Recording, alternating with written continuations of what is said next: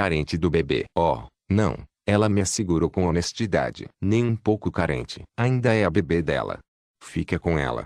Não a perdeu. Mas não é a única a cuidar. Há outras que ela sabe serem mais sábias. Sabe porque estudou como elas, praticou como elas, e honra sua superioridade real. Pelo bem da criança, fica contente de tê-la sob os melhores cuidados. Não fiquei convencido. Além disso, era apenas um testemunho indireto. Eu ainda não tinha visto a maternidade da Terra das Mulheres de perto. Oito as garotas da Terra das Mulheres. Por fim, o desejo de Terry se realizou. Fomos convidados, sempre com cortesia e liberdade para aceitarmos, a palestrar diante de audiências maiores e classes de garotas. Eu me lembro da primeira vez, e de como fomos cuidadosos a respeito de nossas roupas e da barbearia amadora. Terry, em particular, estava muito preocupado com o corte de sua barba e tão crítico de nossos esforços conjuntos, que lhe demos as tesouras e dissemos que fizesse o que bem entendesse. Começamos a valorizar as nossas barbas, eram quase a única distinção entre nós e aquelas mulheres altas e fortes, de cabelo curto e roupas sem gênero. Foi-nos apresentada uma ampla seleção de vestes e pudemos escolher de acordo com nosso gosto pessoal,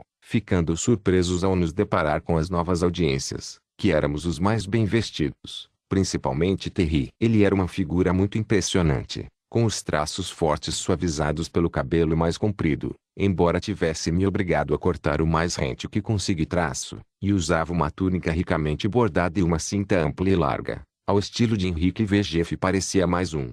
Bem, um amante huguenote, e eu não sei com o que me parecia, apenas que me sentia muito confortável. Quando voltei à nossa armadura colchoada e de bruns engomados, Senti falta das roupas tão confortáveis da terra das mulheres. Observamos a audiência, procurando aqueles três rostos animados que conhecíamos, mas elas não estavam à vista. Apenas uma multidão de garotas, quietas, ávidas, atentas, todas olhos e ouvidos para ouvir e aprender. Fomos admoestados a fornecer, tão detalhadamente quanto quiséssemos, uma espécie de sinopse da história mundial, não muito longa, e responder às perguntas. Somos tão completamente ignorantes, explicara Moadini. Não sabemos nada a não ser a ciência que desenvolvemos sozinhas. Apenas o trabalho cerebral de um pequeno país pela metade. E vocês, supomos, ajudaram-se por todo o globo, compartilhando descobertas, acumulando progressos. Quão maravilhosa, quão supremamente bela deve ser a civilização de vocês. Somel deu outra sugestão. Não é necessário começar do começo,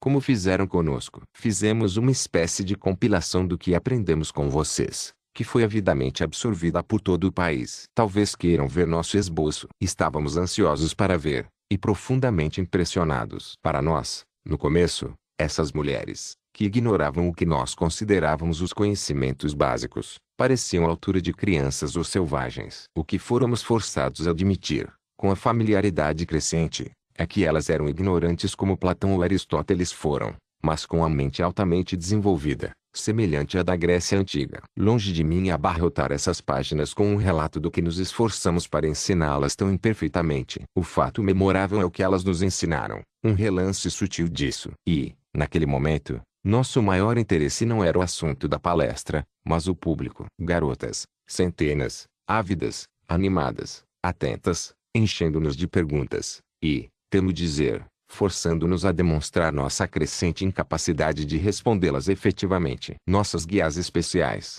que estavam na plataforma conosco, e, às vezes, ajudavam a esclarecer uma dúvida, ou, mais frequentemente, uma resposta, notaram esse efeito, e interromperam a parte formal bem cedo. Nossas jovens querem conhecê-los, sugeriu Somel, para conversar pessoalmente, se estiverem dispostos. Dispostos. Estávamos impacientes, e assim nos revelamos, diante do que notei. Um sorriso breve passar pelo rosto de Moadine. Mesmo então, com todas aquelas jovenzinhas ansiosas esperando para conversar, um questionamento súbito cruzou minha mente. Qual foi o ponto de vista delas? O que pensaram de nós?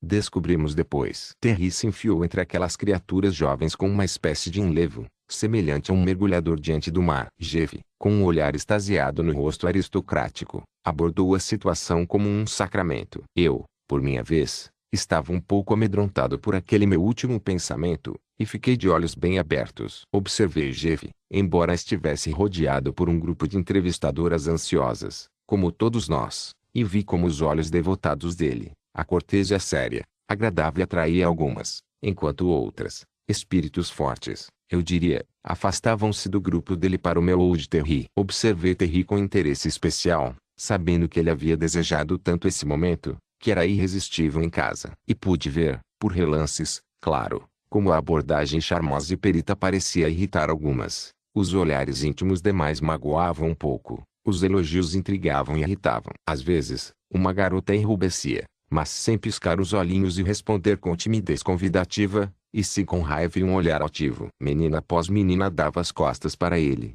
até sobrar um círculo pequeno de questionadoras, visivelmente as menos femininas do grupo. Vi Terry satisfeito, de início, como se pensasse fazer boa impressão, mas, por fim, comparando-se com Jeff eu, ele parecia cada vez menos contente. Quanto a mim, tive uma surpresa agradável. Em casa, nunca fui popular. Tinha amigas, boas amigas, mas eram só isso, amigas, nada mais. E também pertenciam ao mesmo clã que eu, nada populares no sentido de atrair admiradores. Mas ali, para meu assombro, vi que meu grupo era o maior. Preciso generalizar, claro, passando minhas impressões telescópicas, mas a primeira noite foi uma boa mostra do efeito que causamos. Jeff tinha seguidoras, se quer posso chamá-las assim, mais sentimentais, embora essa não seja a palavra exata, mas menos práticas, talvez, meninas artísticas, de alguma forma, eticistas, professoras, esse tipo. Para Terry sobrou um grupo bastante combativo,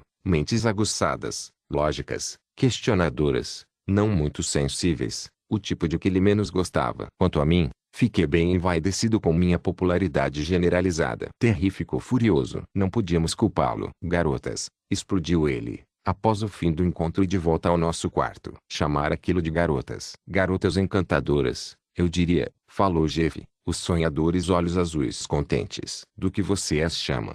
Inquiri. Garotos. Nada além de garotos. A maioria, uma turminha desagradável e arisca. Jovens críticas impertinentes. Nada de meninice ali. Estava bravo e severo. E um pouco enciumado, suponho. Depois, quando descobriu exatamente do que elas não gostaram, ele mudou um pouco a postura e se deram melhor. Ele precisava, pois, apesar das críticas, elas eram garotas, e, além disso, todas estavam lá. Sempre, exceto nossas três. Com quem renovamos o contato. Quanto ao assunto fazer a corte, que logo apareceu, posso descrever melhor a minha, e é o que menos desejo fazer. De Jeff, ouvi algo a respeito. Ele estava disposto a manter certa distância, reverente e admiradora do sentimento exaltado e perfeição irrestrita de sua feliz. E Terry. Terry teve tantas largadas precoces e tantas recusas, que quando se decidiu a conquistar a Lima, já estava bem mais sábio. Mesmo assim, não foi tranquilo. Eles brigavam sem parar, afastando-se,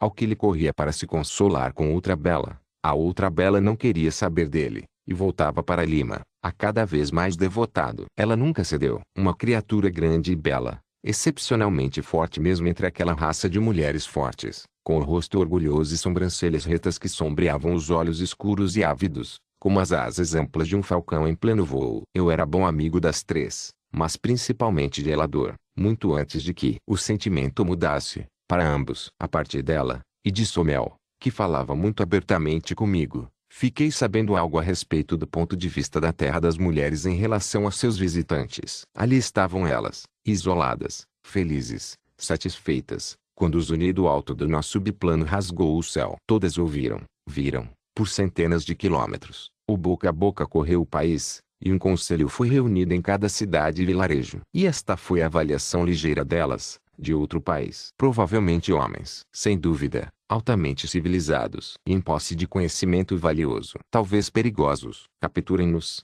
se possível, domem-nos e treinem-nos, se necessário. Pode ser a chance de restabelecer uma situação de dois gêneros para o nosso povo. Não tiveram medo de nós. 3 milhões de mulheres muito inteligentes, ou 2 milhões, contando apenas as adultas, não deveriam ter medo de três rapazes. Pensávamos nelas como mulheres, e, portanto, tímidas, mas havia dois mil anos que não temiam nada, e certamente mais de mil desde que esqueceram essa sensação. Pensamos, ou ao menos Terry pensou, que poderíamos escolher a que quiséssemos entre elas. Elas pensaram, com cautela e sagacidade, em nos escolher, se parecesse sábio. Durante aquele tempo, fomos treinados, estudados e analisados. Relatórios foram feitos a nosso respeito, E essa informação foi disseminada amplamente pelo país. Não havia uma garota sequer que não tivesse aprendido ao longo desses meses o máximo possível sobre nosso país, nossa cultura, nossas características pessoais. Não era de surpreender nos depararmos com perguntas tão difíceis. Mas sinto dizer que,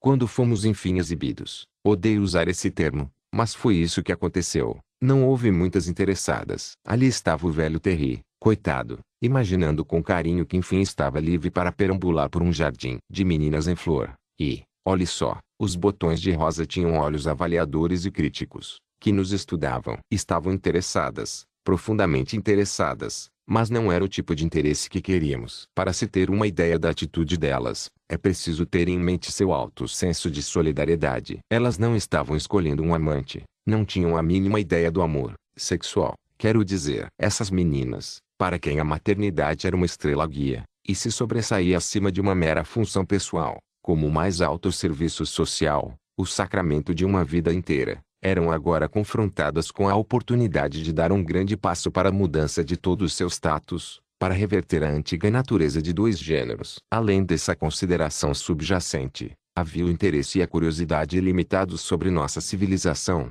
puramente impessoal, e atiçado por um tipo de mente diante do qual nós não passávamos de escolares. Não era de surpreender muito que nossas palestras não fizessem sucesso, e não era nada surpreendente que nossos avanços, ou ao menos os de Terry, fossem tão mal recebidos. O motivo do meu relativo sucesso não foi, de início, nada agradável ao meu orgulho. Gostamos mais de você, contou-me Somel, porque se parece mais conosco. Mas como mulheres, pensei, desgostoso, e então me lembrei quão pouco elas eram mulheres no sentido depreciativo. Ela sorria, como se lesse meu pensamento. Percebemos que nós não parecemos mulheres. Para vocês, claro, em uma raça de dois gêneros, a característica distintiva de cada sexo deve ser intensificada. Mas com certeza há características pertencentes ao povo. Não, é isso que quero dizer sobre você ser mais parecido conosco. Com o povo. Ficamos à vontade com você. A dificuldade de Jeff era seu cavalheirismo exaltado. Ele idealizava mulheres, e ficava sempre em busca de uma chance de proteger ou servir. Aquelas mulheres não precisavam nem de proteção nem de serviços. Viviam na paz absoluta, poderosas e plenas. Éramos convidados e prisioneiros, absolutamente dependentes. Claro que poderíamos prometer qualquer tipo de vantagem se elas viessem para o nosso país, mas quanto mais conhecíamos o delas, menos nos gabávamos. As joias e quinquilharias de Terry eram vistas como intensos curiosos, passados de mão em mão, com perguntas a respeito da manufatura, nada sobre o valor, e não discutiam a quem pertenceria, mas a qual museu destiná-las. Quando um homem não possui nada com que presentear uma mulher, depende inteiramente de atração pessoal, e sua corte fica limitada. Elas consideravam essas duas coisas, a conveniência da grande mudança e o grau de adaptação pessoal que serviria melhor a este fim. Nisso tínhamos a vantagem da nossa pequena experiência pessoal com aquelas três meninas velozes da floresta, e isso serviu para nos aproximar. Quanto a Elador, suponha que você chegou a uma terra estranha e a considera suficientemente agradável, talvez um pouco mais que isso traço. Encontra um cultivo rico, jardins e hortas magníficos, além de palácios repletos de tesouros raros e curiosos, incalculáveis e inexauríveis traço. Depois, montanhas, como as dos Himalaias, e, em seguida, o mar. Gostei dela desde o dia em que se equilibrou no galho diante de mim e no meu trio. Considerei-a melhor. Depois, voltei-me para ela como um amigo, quando nos reunimos pela terceira vez, e passamos a nos conhecer melhor. Enquanto a outra devoção de Jeff intrigava Celis, afastando o final feliz. E Terry e Elima se bicavam e se afastavam, reencontrando-se novamente e se separando, Elador e eu nos tornamos amigos íntimos. Conversávamos, fazíamos longas caminhadas juntos. Ela me mostrava coisas, explicava, interpretava boa parte do que eu não tinha entendido. Por meio de sua inteligência empática,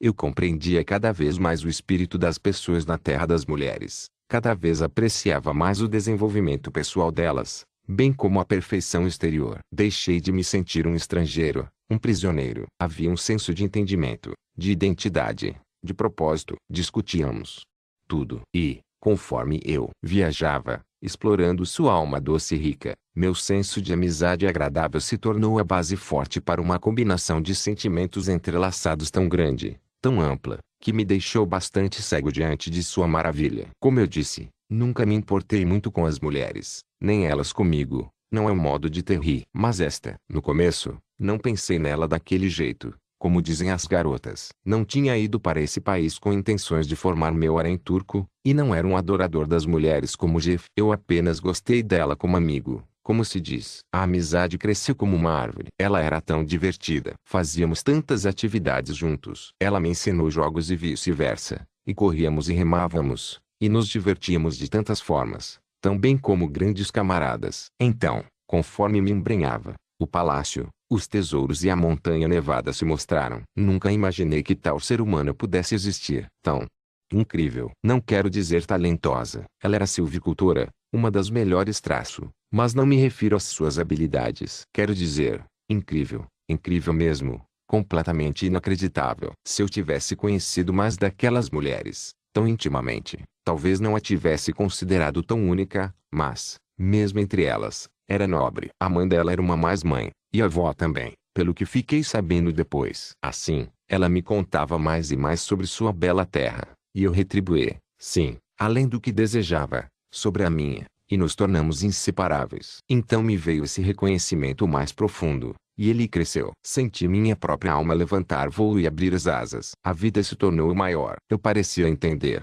como nunca dantes, que podia fazer coisas, podia também crescer, e ela me ajudaria. Então aconteceu, para ambos, de uma vez. Um dia tranquilo, no fim do mundo, do mundo delas. Nós dois, observando a distância a floresta sombria lá embaixo, conversando sobre o céu e a terra e a vida humana, e sobre a minha terra e outras terras, e o que precisavam e o que eu esperava fazer por elas. Se você me ajudar, falei. Ela se virou para mim, com aquele olhar altivo e doce, e então, quando seus olhos pousaram sobre os meus, e as mãos, sobre as minhas, subitamente uma glória maior, instantânea, pungente raiou entre nós, muito além do que minhas palavras podem descrever. Celis era uma pessoa azul, dourada e rosa, a lima, negra, branca e vermelha, uma beleza incandescente. Elador era marrom, cabelo escuro e mácio, como a pelagem de uma foca, pele morena sem manchas, com um fundo enrubescido saudável, olhos castanhos, que pareciam ir do topázio ao negro aveludado. Todas meninas esplêndidas. Elas foram as primeiras a nos ver,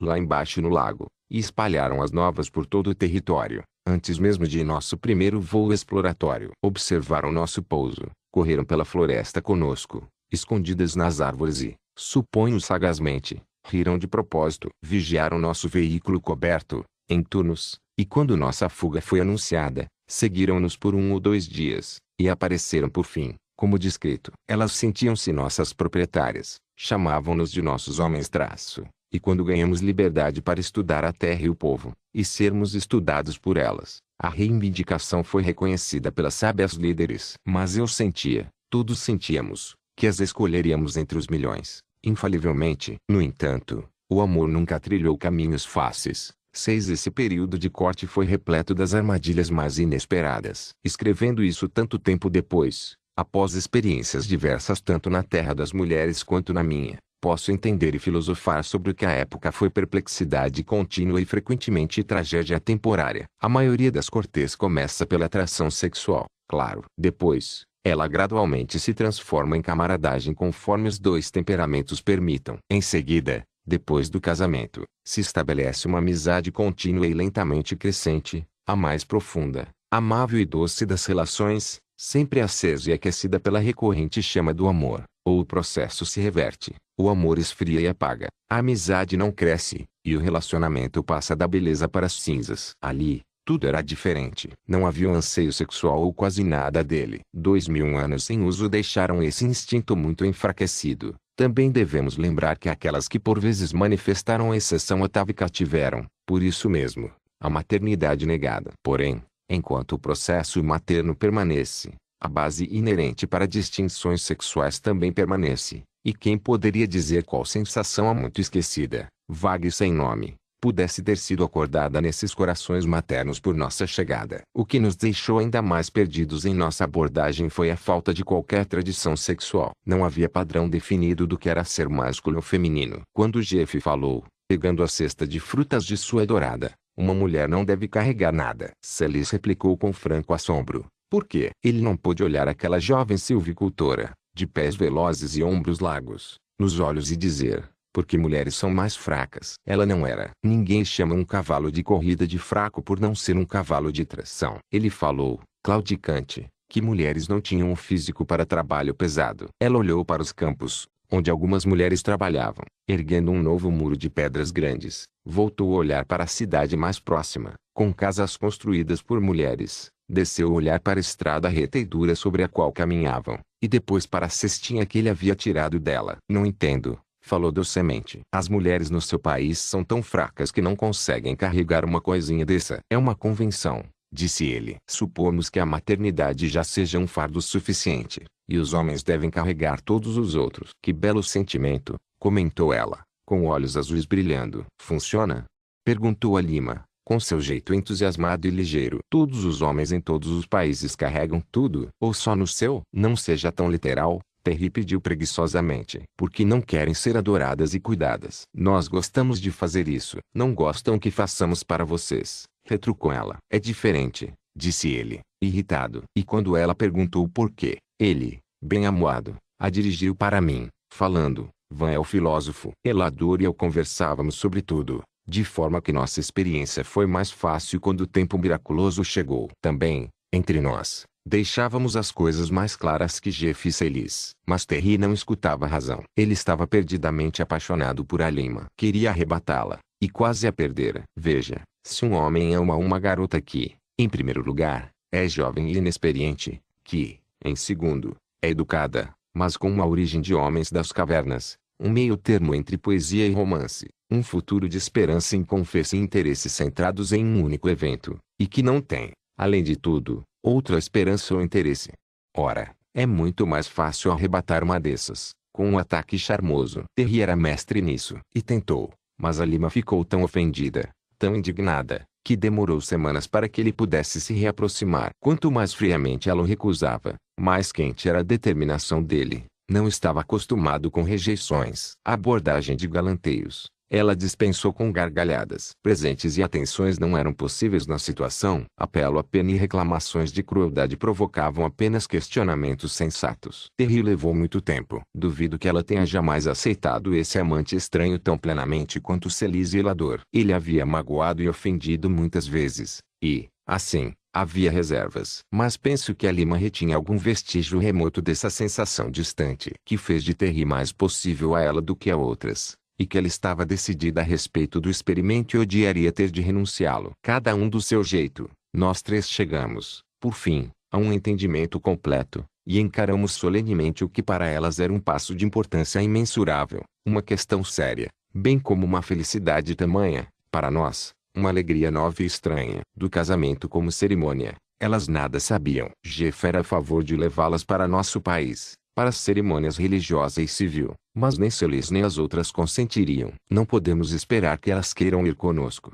Por enquanto, disse Terry sabiamente. Aguardemos um pouco, meninos. Precisamos levá-las nos termos delas, se é que um dia levaremos, emendou ele, influenciado pela lembrança pesarosa de seus repetidos fracassos. Mas nossa hora está chegando, acrescentou alegremente. Essas mulheres nunca foram dominadas, entendam, concluiu ele, como se tivesse feito uma grande descoberta. É melhor não arriscar nenhuma dominação, se valoriza essa oportunidade. Falei seriamente, mas ele apenas riu e respondeu, a cada um, seu negócio. Não era possível ajudá-lo. Ele precisava experimentar do próprio remédio. Sem nenhuma tradição de corte, ficamos perdidos na conquista, e nos encontramos ainda mais desnorteados com a ausência de tradição matrimonial. E outra vez preciso me apoiar em experiências tardias e mergulhar fundo na familiaridade que obtive com a cultura delas, para explicar o abismo de diferença entre nós. Dois mil anos de uma cultura sem homens. Antes disso, apenas a cultura de Arém. Não havia um análogo exato para nossa palavra lar, nem mesmo para nossa latina família. Elas se amavam com um afeto praticamente universal, criando amizades esplêndidas e naturais, espalhando a devoção ao país e ao povo de tal forma que nossa palavra patriotismo não consegue abarcar. Patriotismo, veemente, é compatível com a existência de uma negligência dos interesses nacionais, uma desonestidade, uma indiferença fria ao sofrimento de milhões. Patriotismo é, em geral, orgulho, e muita combatividade. Patriotismo geralmente arrasta vingança. Não havia outro país com o qual comparar, exceto pelos poucos pobres selvagens abaixo, com quem não tinham contato. Amavam seu pai e esposa era berçário, parque e oficina de trabalho, delas e das crianças. Orgulhavam-se dele como oficina de trabalho, da melhoria crescente. Fizeram dele um jardim agradável, um paraíso muito prático. Mas principalmente o valorizavam, e isso que é difícil entendermos, como ambiente cultural para as crianças. Isso, é claro, é a nota principal do que as distinguia, as crianças. Desde aquela primeira raça de mães muito bem guardadas e semi-adoradas, ao longo de toda a linha descendente, traziam consigo o pensamento dominante de criar uma grande raça por meio de suas crianças. Toda a devoção submissa que nossas mulheres destinam às suas famílias privadas, essas mulheres dedicam ao país e à raça. Toda a lealdade e o serviço que os homens esperam das esposas, elas não davam a homem algum, mas coletivamente uma para outra. E o instinto maternal, tão dolorosamente intenso entre nós, tão prejudicado pelas condições, tão concentrado em devoção pessoal a poucos, tão dolorosamente magoado por morte, doença e infertilidade, e mesmo pelo mero crescimento das crianças, deixando a mãe sozinha no ninho vazio. Todo esse sentimento fluía delas em uma corrente forte e ampla, constante através das gerações, aprofundando-se e alargando-se ao longo dos anos, incluindo cada criança por todo o território. Com a união de força e sabedoria, estudaram e superaram as doenças da infância. As crianças não adoeciam com nenhuma. Enfrentaram os problemas da educação e os resolveram de forma que suas crianças crescessem tão naturalmente quanto as árvores, aprendendo por meio de todos os sentidos, aprendendo continuamente, mas inconscientemente, sem nunca perceber os métodos educativos. Na verdade, não usam a palavra como nós. A ideia de educação era o treinamento especial pelo qual passavam, quando jamais crescidas, sob a tutela de peritas. E então as jovens mentes se lançavam aos temas escolhidos com facilidade, amplitude e compreensão que sempre me surpreendiam. Mas as bebês e criancinhas nunca sentiam a pressão daquela alimentação forçada da mente que chamamos de educação. Mais sobre isso adiante. 6. Nota do tradutor. Shakespeare. Sonhos de uma noite de verão. 9. Nossas relações e as delas. O que estou tentando mostrar aqui é que para essas mulheres os relacionamentos vitais incluíam se juntar alegre e avidamente às fileiras de trabalhadoras na arte. Mais apreciada, uma reverência profunda e generosa diante da própria mãe.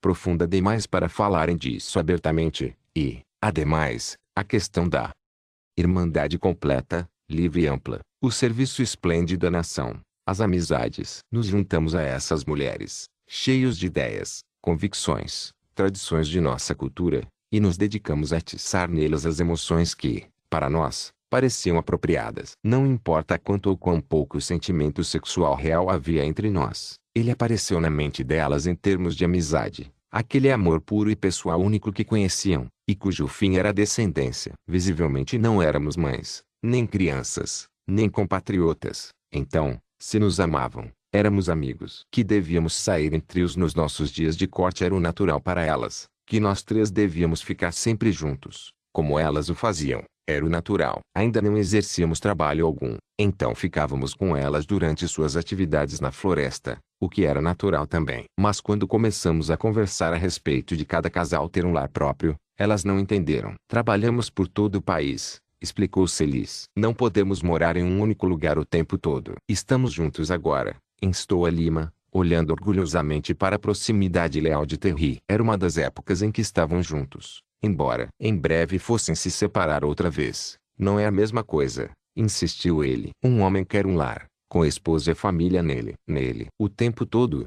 Indagou Elador. Não prisioneiras, é claro. Claro que não. Morando nele. Naturalmente, Respondeu ele. O que ela faz ali? Com seu tempo?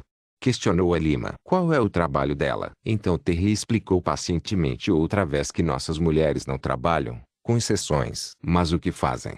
Se não trabalham? Insistiu ela. Cuidam da casa. E dos filhos. Ao mesmo tempo? Perguntou Elador. Ora, sim. As crianças brincam, e a mãe cuida de tudo. Há empregados, é claro. Para Terry, era tudo tão óbvio e normal que sempre se impacientava, mas as meninas estavam honestamente ansiosas por entender quantos filhos suas mulheres têm. A Lima já tinha pegado o caderno e cerrado os lábios. Terry começou a se esquivar. Não há um número fixo, querida, explicou ele. Algumas, mais, outras, menos. Algumas, nenhum, Acrescentei maliciosamente. Elas caíram em cima dessa admissão e arrancaram de nós o fato de que as mulheres com mais filhos tinham menos empregados, e aquelas com mais empregados tinham menos filhos. Aí está, triunfou a Lima. Um, dois ou nenhum filho, e três ou quatro empregados. Agora, o que essas mulheres fazem? Explicamos da melhor forma possível. Falamos de deveres sociais, aproveitando-nos engenhosamente do fato de que elas não interpretariam as palavras como nós. Falamos de hospitalidade, entretenimento e muitos interesses, sempre compreendendo que, para aquelas mulheres de mente tão ampla, cujo interesse mental era tão coletivo, as limitações de uma vida totalmente privada eram inconcebíveis. Não compreendemos, concluiu o elador. Somos um povo pela metade. Temos nosso jeito de ser mulher, e eles têm o jeito de ser homem e o jeito de ser ambos. Desenvolvemos um sistema de vida que é limitado. Eles devem ter um maior, mais rico, melhor. Gostaria de vê-lo. E verá, querida, sussurrei. Nada para fumar, reclamou Terry. Estava no meio de uma discussão prolongada com a Lime e precisava de um sedativo. Nada para beber. Essas pobres mulheres não têm nenhum vício agradável. Quero sair daqui. O desejo era em vão. Estávamos sempre sob observação, de algum modo. Quando Terry saía e vagava pelas ruas à noite, sempre encontrava uma coronel aqui e acolá. E quando, em uma ocasião de desespero extremo, embora temporário, foi até a beira do precipício buscando uma forma de fugir. Encontrou várias delas por perto. Estávamos em liberdade condicional. Não tem vícios desagradáveis também, lembrou Jeff. Quem dera, persistiu Terry. Não tem nem os vícios dos homens, nem as virtudes das mulheres. São castradas. Você sabe que não é assim. Não diga bobagem. Falei severamente. Estava pensando nos olhos de Elador quando me lançaram um certo olhar. Um olhar que ela não percebeu. Jeff também estava enfurecido. Não sei de quais virtudes femininas sente falta. Para mim, elas têm todas. Não tem modéstia, explodiu Terry. Nem paciência, nem submissão. Nada da docilidade natural que é o maior charme feminino. Balancei a cabeça, compadecido. Vá se desculpar e fazer as pazes. Terry, você é muito resmungão. Isso sim. Essas mulheres têm a virtude da humanidade com menos de seus defeitos do que qualquer um que já conheci. Quanto à paciência, se não a tivessem, ter-nos-iam tacado no abismo no primeiro dia. Não temos distrações, resmungou ele. Nenhum lugar para ir e se soltar um pouco. É uma sala de conferências e um berçário sem fim. E oficina de trabalho, acrescentei. E escola, escritório, laboratório, estúdio, teatro é.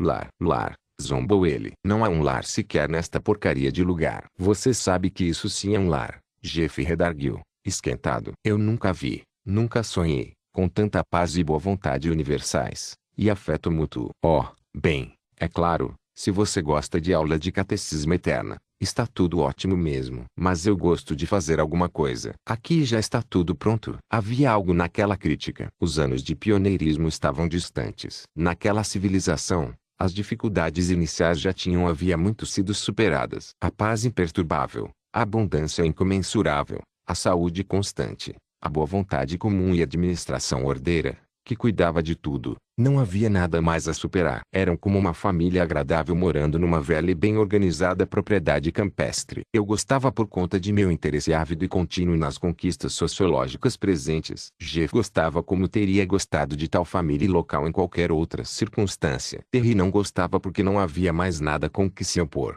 Lutar, conquistar. A vida é luta. Precisa ser. Insistia ele. Se não há luta, não há vida. Simplesmente assim. Você está falando bobagem. Bobagem masculina, respondeu Jeff pacificamente. Ele era um defensor caloroso da terra das mulheres. Formigas não levantam suas miríades com luta, não é? Ou as abelhas. Oh, essa história de insetos outra vez. E querer morar num formigueiro. Estou falando, os âmbitos mais altos da vida só são atingidos por meio da luta. Do combate. Não há drama aqui. Olhem as peças dela. Me enojam. Nesse ponto, concordávamos. O drama teatral do país era, para nosso gosto, bem sem graça. Vejam, faltava motivação sexual, e, com isso, ciúmes. Não havia interação de nações em guerra, nenhuma aristocracia e suas ambições, nenhuma riqueza oposta à pobreza. Vejo que falei pouco da economia do lugar. Deveria ter falado antes, mas vou continuar falando sobre o teatro. Elas tinham seu teatro. Era um arranjo impressionante de desfile, procissões, uma espécie de ritual no qual se misturavam artes e religião. Até as bebês participavam. Assistir a um dos grandes festivais anuais delas, com essas grandes mães em massa, marchando, imponentes, as jovens mulheres, bravas e nobres, belas e fortes, e então as crianças, tomando parte de forma tão natural quanto as nossas rodeiam as árvores de Natal. Éramos tomados pela impressão avassaladora de vida alegre e triunfante. Elas começaram em um período no qual teatro, dança, música, religião e educação eram muito unidos, e, em vez de desenvolvê-los como frentes diferenciadas, mantiveram-nos conectados. Deixe-me tentar outra vez descrever, se possível, uma leve noção da diferença dos nossos pontos de vista, o pano de fundo e a base sobre a qual se erigia a cultura delas. Elador me contou muito a respeito. Ela me levou para ver as crianças, as meninas amadurecendo, as professoras especiais. Selecionou livros para eu ler. Parecia sempre entender exatamente o que eu queria saber e como me proporcioná-lo. Enquanto de Terry e Elima saíam faíscas que provocavam a separação, ele sempre loucamente atraído por ela e ela por ele, ela devia se sentir assim, ou jamais teria suportado o comportamento dele. Traço. Elador e eu já tínhamos desenvolvido um sentimento profundo e calmo, como se nos conhecêssemos pela vida inteira. Jeff e Celisa estavam felizes, sem sombra de dúvida, mas não me parecia que tinham bons momentos feito nós. Bem, aqui está a criança da terra das mulheres diante da vida, da forma que Elador tentou me apresentar. Desde sua primeira lembrança, conheciam paz, beleza, ordem, segurança, amor, sabedoria, justiça, paciência e abundância. Por abundância quero dizer que as bebês cresciam em um ambiente no qual suas necessidades eram atendidas, da mesma forma que jovens cervos crescem em meio às sendas orvalhadas da floresta e prados embebidos por riachos. E aproveitavam tão plenamente quanto os cervos. Encontravam-se em um grande mundo colorido e amável, cheio de coisas das mais interessantes e encantadoras sobre as quais aprender e com as quais lidar. As pessoas por toda parte eram agradáveis e educadas. Nenhuma criança da terra das mulheres jamais se deparou com a rudeza autoritária comumente demonstrada às crianças. Eram pessoas também, desde o início, e a parte mais preciosa da nação. A cada passo dessa experiência rica de vida, encontrava a instância que estudavam ampliada pelo contato com uma gama infindável de interesses comuns. As coisas que aprendiam eram relacionadas desde o começo, relacionadas umas com as outras e com a prosperidade nacional. Foi uma borboleta que fez de mim silvicultora, contou Elador. Eu tinha cerca de 11 anos e encontrei uma borboleta enorme roxa e verde sobre uma flor baixa. Peguei-a, com cuidado, pelas asas, como me ensinaram, e a levei até a professora de insetos mais próxima. Anotei para me lembrar de perguntar que raios seria uma professora de insetos, para perguntar o nome dela. Ela pegou de mim com um gritinho de deleite. Oh, criança abençoada, disse ela, você gosta de noz zuber? Claro que eu gostava de noz zuber, e o afirmei. É nossa melhor noz, você sabe. É uma fêmea da mariposa de noz zuber. Ela me contou. Elas estão quase extintas. Estamos tentando exterminá-las há anos. Se não tivesse pegado essa, ela provavelmente teria botado ovos com larvas que destruiriam milhares das nossas nogueiras. Milhares de alqueires de nozes. E trariam anos e anos de problemas. Todo mundo me parabenizou. As crianças de todo o país foram instruídas a tentar para aquela mariposa, se houvesse mais alguma. Mostraram-me a história da criatura, e um relatório da destruição provocada por ela e por quanto tempo e quão duro nossas mães ancestrais trabalharam para salvar aquela árvore para nós. Eu senti como se tivesse crescido, ou assim me parecia, e fiquei determinada a me tornar uma silvicultora. Esse é só um exemplo. Ela me mostrou muitos outros. A grande diferença era que enquanto nossas crianças cresciam em lares e famílias privados, sob todos os esforços de proteção e isolamento do mundo perigoso. Ali elas cresciam em um mundo amplo e amigável, que sabiam pertencer a elas, desde o início. A literatura infantil era uma coisa maravilhosa. Eu poderia ter passado anos acompanhando as delicadas sutilezas, as simplicidades suaves com as quais transformaram essa arte a serviço da mente infantil. Temos dois ciclos de vida, o do homem e o da mulher. Para o homem, há crescimento, luta, conquista, estabelecimento da família, e quanto mais sucesso em ganho ou ambição for capaz. Para a mulher, crescimento, conquista de um marido, atividades subordinadas à vida familiar, e perseguir os interesses de sociedade e de caridade que sua posição lhe permitir. Ali havia apenas um ciclo, imenso. A criança entrava em um campo muito amplo de vida, no qual a maternidade era uma das maiores contribuições pessoais para a vida nacional, e todo o restante de ações individuais nas atividades comuns. Cada menina com quem conversei, em qualquer idade após a primeira infância, apresentava uma determinação alegre sobre o que seria quando crescesse. O que Terry quis dizer quando falou que elas não tinham modéstia era que nessa grande visão de vida não havia sombras. Elas tinham um senso muito grande de decoro pessoal, mas nenhuma vergonha, conhecimento da nada do que se envergonhar. Mesmo as falhas e transgressões da infância nunca lhes eram apresentadas como pecados, apenas erros e travessuras, como em um jogo. Algumas delas, obviamente menos colaborativas do que as outras ou que tinham alguma fraqueza ou defeito real, recebiam concessões alegres, como um grupo de amigos jogando cartas trataria um jogador pior entre eles. A religião delas, entendam, era maternal, e sua ética, baseada na percepção completa da evolução, mostrava o princípio de crescimento e beleza de uma cultura sábia. Não havia uma teoria da oposição essencial entre bem e mal. A vida para elas era crescimento, tiravam prazer do crescimento e do dever. Com esse pano de fundo, com o amor do mãe sublimado, expressado nas atividades sociais gerais, cada fase do trabalho era modificada conforme seu efeito no crescimento nacional. A própria linguagem foi deliberadamente simplificada, de forma a se tornar mais fácil e mais bela, pelo bem das crianças. Para nós, isso parecia uma coisa totalmente inacreditável. Primeiro, que qualquer nação tivesse a previdência, a força e a persistência para planejar e completar tal tarefa, e, segundo, que mulheres tivessem tal iniciativa. Assumimos, com obviedade, que mulheres não a tivessem, que apenas homens, com sua energia natural e impaciência diante da restrição, inventariam algo do tipo. Ali descobrimos que a pressão da vida sobre o ambiente desenvolve na mente humana as suas reações inventivas, independentemente do gênero. Além disso, que uma maternidade totalmente consciente planeja e trabalha sem limites pelo bem da criança. Para que a criança pudesse ter o nascimento mais nobre,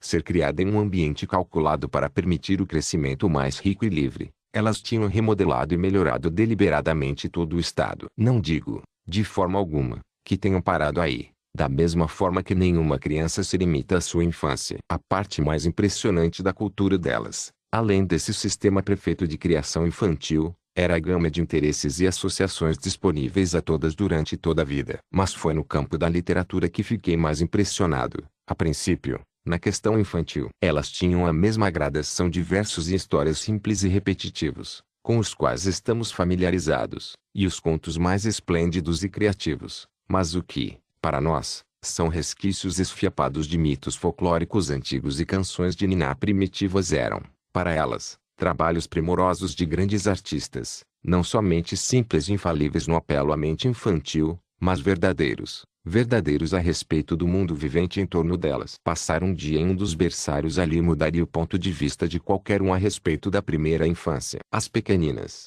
gorduchas rosadas, nos braços das matronas ou adormecidas naquele ar floral, pareciam comuns, exceto que nunca choravam. Nunca ouvi uma criança chorar na terra das mulheres exceto uma ou outra vez após uma queda mais grave, após a qual corriam para acudir, como faríamos diante do grito de agonia de um adulto. Cada mãe tinha seu ano de glória, uma época para amar e aprender, vivendo próxima da criança, amamentando com orgulho, às vezes, por mais de dois anos. Talvez esse fosse um dos motivos de seu vigor maravilhoso. Mas após o ano da bebê, a mãe não ficava tão constantemente disponível, a não ser que, de fato, seu trabalho fosse entre os pequenos. Ela nunca estava distante, no entanto, e sua atitude perante as comães, cujo trabalho orgulhoso era direto e contínuo, era agradável de testemunhar. Quanto às bebês, um grupo daquelas belezuras nuas brincando na relva veludada, aparada e varrida, sobre tapetes tão macios quanto, ou em piscinas rasas de água límpida, tropeçando com riso alegre, era uma visão de felicidade infantil com a qual eu jamais sonhara. As bebês eram criadas na parte mais quente do país, e aos poucos aclimatadas às temperaturas mais amenas conforme cresciam. Crianças fortes, entre 10 e 12 anos, brincavam na neve tão alegremente quanto as nossas. Sempre apareciam excursões delas, indo de uma parte do país para outra, de forma que todo o território era seu lar. Era tudo delas, à espera de ser conhecido, amado, usado e servido por elas. Da mesma forma que nossos menininhos planejam ser soldados ou cowboys quando crescerem, e nossas menininhas pensam em que tipo de casa ou quantos filhos pretendem ter, essas meninas planejavam, de forma livre e feliz, com muita conversa alegre, o que fariam pelo país quando crescessem. Foi a vontade alegre das crianças e jovens que ressaltou a bobagem do nosso senso comum, que uma vida tranquila e feliz não seria agradável. Conforme eu estudava essas jovens, criaturas vigorosas, contentes e curiosas, e seu apetite voraz pela vida, minhas ideias preconcebidas foram tão abaladas que nunca chegaram a se restabelecer. O nível contínuo de boa saúde dava-lhes o estímulo natural que costumávamos chamar de espírito animal,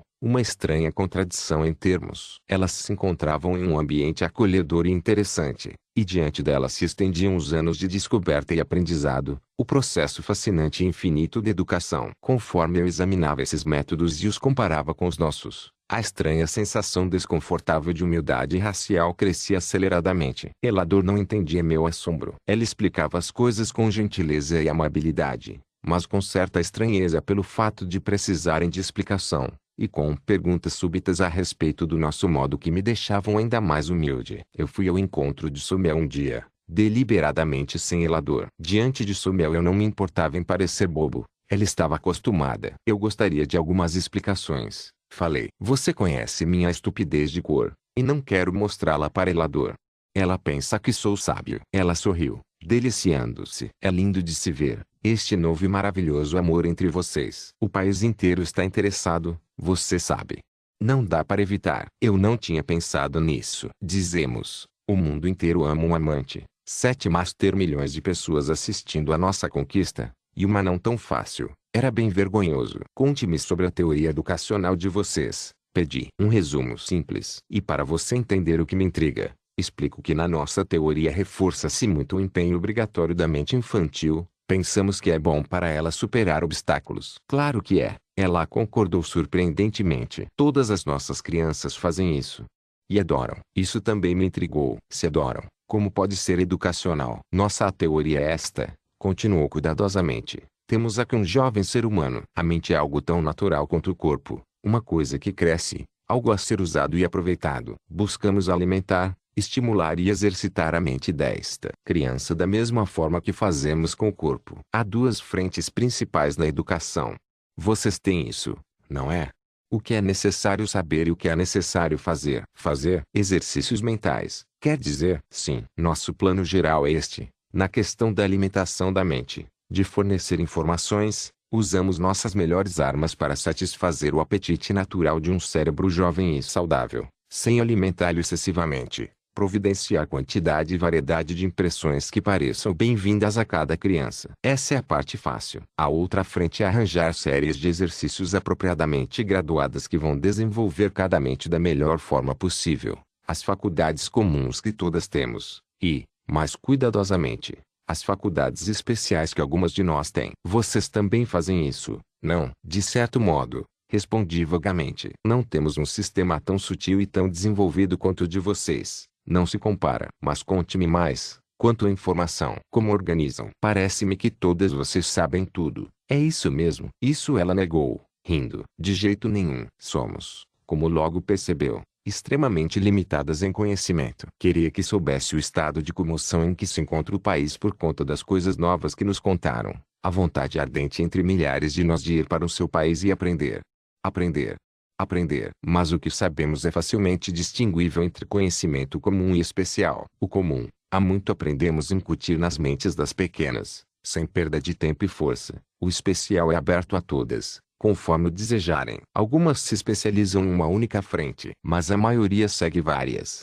Algumas para o trabalho, outras para crescimento. Crescimento. Sim. Quando alguém se dedica demais a um só tipo de trabalho, há uma tendência a atrofiar as partes não utilizadas do cérebro. Gostamos de aprender sempre. O que vocês estudam? Tudo o que for possível das diferentes ciências. Temos, dentro de nossos limites, um bom conhecimento de anatomia, fisiologia, nutrição, tudo que pertence a uma vida pessoal bela e completa. Temos botânica e química, e assim por diante. Muito rudimentares, mas interessantes. Nossa história, com sua psicologia acumulada. Vocês agrupam psicologia com história. Não com vida pessoal, claro, é nossa, e entre nós, e muda com as sucessivas e melhoradas gerações. Estamos trabalhando, lenta e cuidadosamente, desenvolvendo nosso povo completamente. É um trabalho glorioso, Esplêndido. Testemunhar milhares de bebês melhorando, apresentando mentes mais fortes e lúcidas, disposições mais agradáveis, capacidades maiores.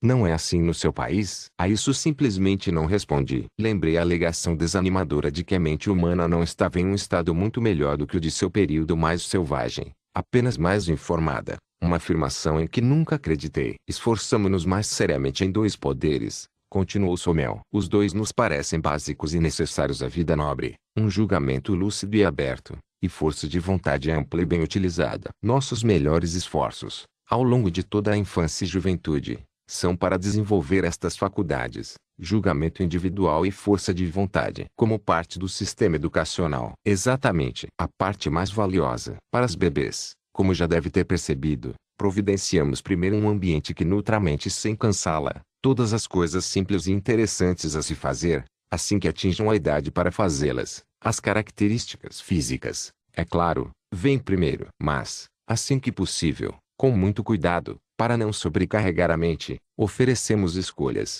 simples, com causas e consequências muito óbvias. Notou as brincadeiras? Tinha notado. As crianças pareciam estar sempre brincando, ou ao menos ocupadas com pesquisas pacíficas. No começo, questionei-me sobre quando iriam para a escola, mas logo descobri que não iam. Pelo menos, não sabiam que iam. Tudo era educação, mas não escolar. Estamos trabalhando há cerca de 1600 anos, desenvolvendo jogos cada vez melhores, continuou Somel. Eu fiquei perplexo. Desenvolvendo jogos? Inquiri. Inventando novos. Quer dizer? Exato, respondeu ela. Vocês não? Então me lembrei do jardim de infância, e o material desenvolvido pela Signora Montessori, e respondi cautelosamente, até certo ponto. Mas a maioria de nossas brincadeiras, contei, eram muito antigas, passadas de criança para criança, ao longo das eras, desde um passado remoto. E qual é o efeito delas? Perguntou. Desenvolvem as faculdades que desejam encorajar. Novamente recordei as afirmações feitas pelos defensores dos esportes, e novamente respondi com cautela que essa era, em parte, a teoria. Mas as crianças gostam. Perguntei. Ter algo proposto dessa forma. Não querem os jogos antigos? Você pode observar as crianças. Respondeu ela. As suas são mais contentes interessadas, felizes. Então pensei, como nunca antes, nas crianças entediadas que já vira, reclamando, o que tem para fazer agora? Nas turminhas e gangues por aí, no valor de um espírito mais forte com a iniciativa de começar alguma coisa, nas festas infantis e nos afazeres onerosos dos adultos para entreter, e também no oceano tumultuoso de atividades desorientadas que chamamos de travessura, nas coisas insensatas, destrutivas e até mesmo maldosas perpetradas por crianças desocupadas. Não, respondi tristemente. Acho que não. A criança da terra das mulheres nascia não somente em um mundo cuidadosamente preparado, repleto dos materiais mais fascinantes de oportunidades de aprendizado, mas em uma sociedade cheia de professoras, inatas e treinadas, cujo negócio era acompanhar essas crianças na, para nós, impossível, estrada real do aprendizado. Não havia mistérios nos métodos. Adaptar-se às crianças era algo minimamente compreensível para os adultos. Passei muitos dias com as pequenas, às vezes, acompanhado de elador, outras vezes, não, e comecei a sentir uma pena esmagadora de minha própria infância, e da infância dos outros. As casas e jardins planejados para os bebês não tinham nada de perigoso. Escadas, cantos, objetos pequenos, fogo. Era o paraíso. Elas eram instruídas, o quanto antes, a usar e controlar seus corpos. Jamais vira coisinhas tão seguras no caminhar, no segurar, no pensar. Era um deleite ver uma fileira aprendendo a se deslocar, não apenas no chão, mas, em seguida, com uma espécie de corrimão de borracha levantado a mais ou menos 4 centímetros do chão de grama macia ou tapetes pesados, caindo com gritinhos de alegria infantil, depois se apressando de volta para o fim da fila e tentando outra vez. Certamente nós já vimos como as crianças gostam de se apoiar em algo para andar. Mas nunca pensamos em providenciar essa forma de educação física divertida, simples e inesgotável. Havia água, é claro, e elas conseguiam nadar antes mesmo de andar. Se temi, no começo, os efeitos de um sistema de puericultura tão intensivo, o temor logo foi dissipado ao testemunhar os longos dias ensolarados de diversão física pura e sono natural pelos quais essas bebês paradisíacas passavam seus primeiros anos. Nem percebiam que estavam sendo educadas. Não sonhavam que essa associação hilária de experimento e conquista afundava as bases para aquela bela sensação coletiva íntima na qual cresceriam firmemente nos anos vindouros. Era a educação para a cidadania. 7. Nota do tradutor, Emerson, Altior louves a louver. 10 A religião delas e nossos casamentos. Levei muito tempo, como homem, estrangeiro, uma espécie de cristão. Acho que isso foi a culpa de tudo, para entender claramente a religião da terra das mulheres. A deificação da maternidade era óbvia, mas havia bem mais além disso, ou, ao menos, do que a minha interpretação inicial. Acho que apenas após começar a amar Elador mais do que considerava possível amar alguém, conforme passei a apreciar suas atitudes e estado de espírito, pude vislumbrar a fé dessas mulheres. Quando perguntei sobre isso, ela tentou primeiramente me explicar, depois, ao ver minha confusão, questionou-me sobre a nossa. Logo percebeu que tínhamos muitas, que variavam imensamente, mas com alguns pontos em comum. Minha Elador tinha uma mente iluminada e metódica, não somente sensata, mas sagazmente perceptiva. Ela criou uma espécie de gráfico, sobrepondo as diferentes religiões conforme eu as descrevia, com um alfinete que atravessava todas,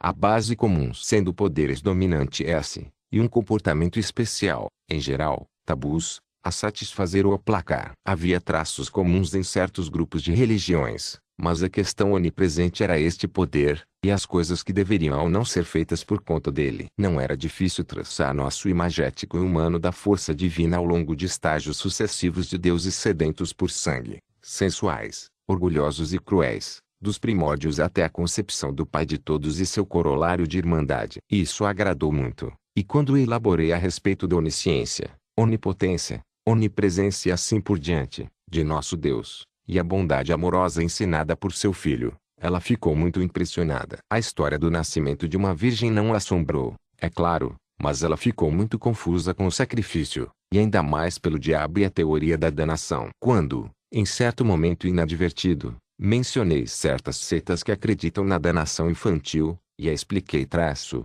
ela ficou muito tensa. Eles acreditam que Deus é amor, sabedoria e poder. Sim, tudo isso. Ela regalou os olhos. O rosto ficou pálido. E esse mesmo Deus queimaria bebezinhos. Por toda a eternidade. Ela estremeceu subitamente e me deixou, correndo para o templo mais próximo. Até a menor das aldeias possuía seu próprio templo. E nesses refúgios graciosos ficavam mulheres nobres e sábias, silenciosamente atarefadas até serem requisitadas para fornecer conforto, esclarecimento ou ajuda a quem fosse. Elador me contou depois quão facilmente sua dor foi mitigada, e parecia envergonhada por não tê-la resolvido sozinha. Entenda, não estamos acostumadas a ideias terríveis, disse ela, voltando, arrependida. Não temos nenhuma. E quando algo assim entra em nosso cérebro é como, ó, oh, como pimenta nos olhos. Então simplesmente corri para ela, segue quase gritando, e ela limpou tão rapidamente, tão facilmente, como? Perguntei, muito curioso. Ora, criança abençoada, disse ela, sua ideia está totalmente errada. Não precisa pensar que esse Deus existe. Pois não existe. Ou tal acontecimento. Porque não acontece. E nem que essa ideia horrível possa ser concebida por alguém. Mas apenas isto. Pessoas extremamente ignorantes acreditam em qualquer coisa. E isso certamente você já sabia. De qualquer modo, continuou Elador traço. Ela ficou pálida por um instante quando eu contei. Foi uma lição para mim. Não era de admirar que essa nação de mulheres fosse pacífica e de expressão doce, não tinham ideias terríveis. Certamente tiveram algumas no começo, sugeri. Oh, sim, sem dúvida. Mas assim que nossa religião amadureceu, nós as deixamos para trás. É claro. Por conta disso, dentre outras coisas, foi, enfim, capaz de colocar em palavras vocês não sentem respeito pelo passado, pelas ideias e crenças de suas antepassadas? Ora, não, respondeu ela. Porque deveríamos? Elas já se foram. Sabiam menos do que nós. Se não estivermos à frente delas, somos indignas delas. Indignas das crianças depois de nós. Isso me colocou em reflexão honesta. Eu sempre imaginara, de ouvir falar, suponho, que mulheres eram mais conservadoras por natureza. No entanto, aquelas mulheres, sem assistência do espírito masculino de iniciativa, haviam ignorado o próprio passado e construído com ousadia para o futuro. Elador observou-me a pensar. Ela parecia saber o que se passava na minha mente. É porque começamos de um jeito novo, suponho. Todo o nosso povo foi levado embora de uma vez, e então, depois do tempo de desespero, apareceram essas crianças miraculosas, as primeiras. E então todo o nosso sopro de esperança foi pelas filhas destas. E elas vieram. Houve o período de orgulho e triunfo até termos ficado numerosas demais. E depois, quando tudo se estabilizou a uma criança por pessoa, começamos, de fato, a trabalhar, torná-las melhores. Mas o que isso tem a ver com uma diferença tão radical em sua religião? Quis saber. Ela disse que não saberia falar sobre a diferença, pois não estava familiarizada com outras religiões, mas a delas parecia simples o suficiente. O grande espírito mãe era para elas a mesma coisa que a maternidade, apenas ampliado para além dos limites humanos. Isso significava que sentiam um amor infalível e prestativo a apoiá-las, talvez realmente fosse o amor maternal acumulado pela raça traço, como uma forma de poder. E como é sua teoria de adoração? Perguntei. Adoração? O que é isso? Achei algo muito difícil de explicar. O amor divino que sentiam com tanta força não parecia exigir nada além do que nossas próprias mães exigem, disse ela. Mas, com certeza, suas mães esperam honra, reverência, obediência. Precisam fazer coisas pelas mães. Não. Oh, não, negou ela, sorrindo e balançando o cabelo castanho. Fazemos coisas a partir delas. Não para elas. Não precisamos fazer coisas para elas. Não precisam disso, mas precisamos seguir em frente, esplendidamente, por causa delas. E é assim que nos sentimos a respeito de Deus. Refleti outra vez. Pensei em nosso Deus da guerra, o Deus invejoso, o Deus vingativo. Pensei em nosso pesadelo, o inferno. Suponho então que não há uma teoria de danação eterna. Elador riu, olhos brilhantes como estrelas, e havia lágrimas neles também. Ela se apredava de mim. Como poderíamos? Perguntou. Não temos punição em vida, Entende? Não as imaginamos depois da morte. Nenhuma punição, nem para crianças nem criminosas. As criminosas insignificantes que existem. Insisti. Você pune uma pessoa por conta de uma perna quebrada ou pela febre? Temos medidas preventivas e curas. Às vezes, precisamos deixar uma paciente de cama, mas não é uma punição.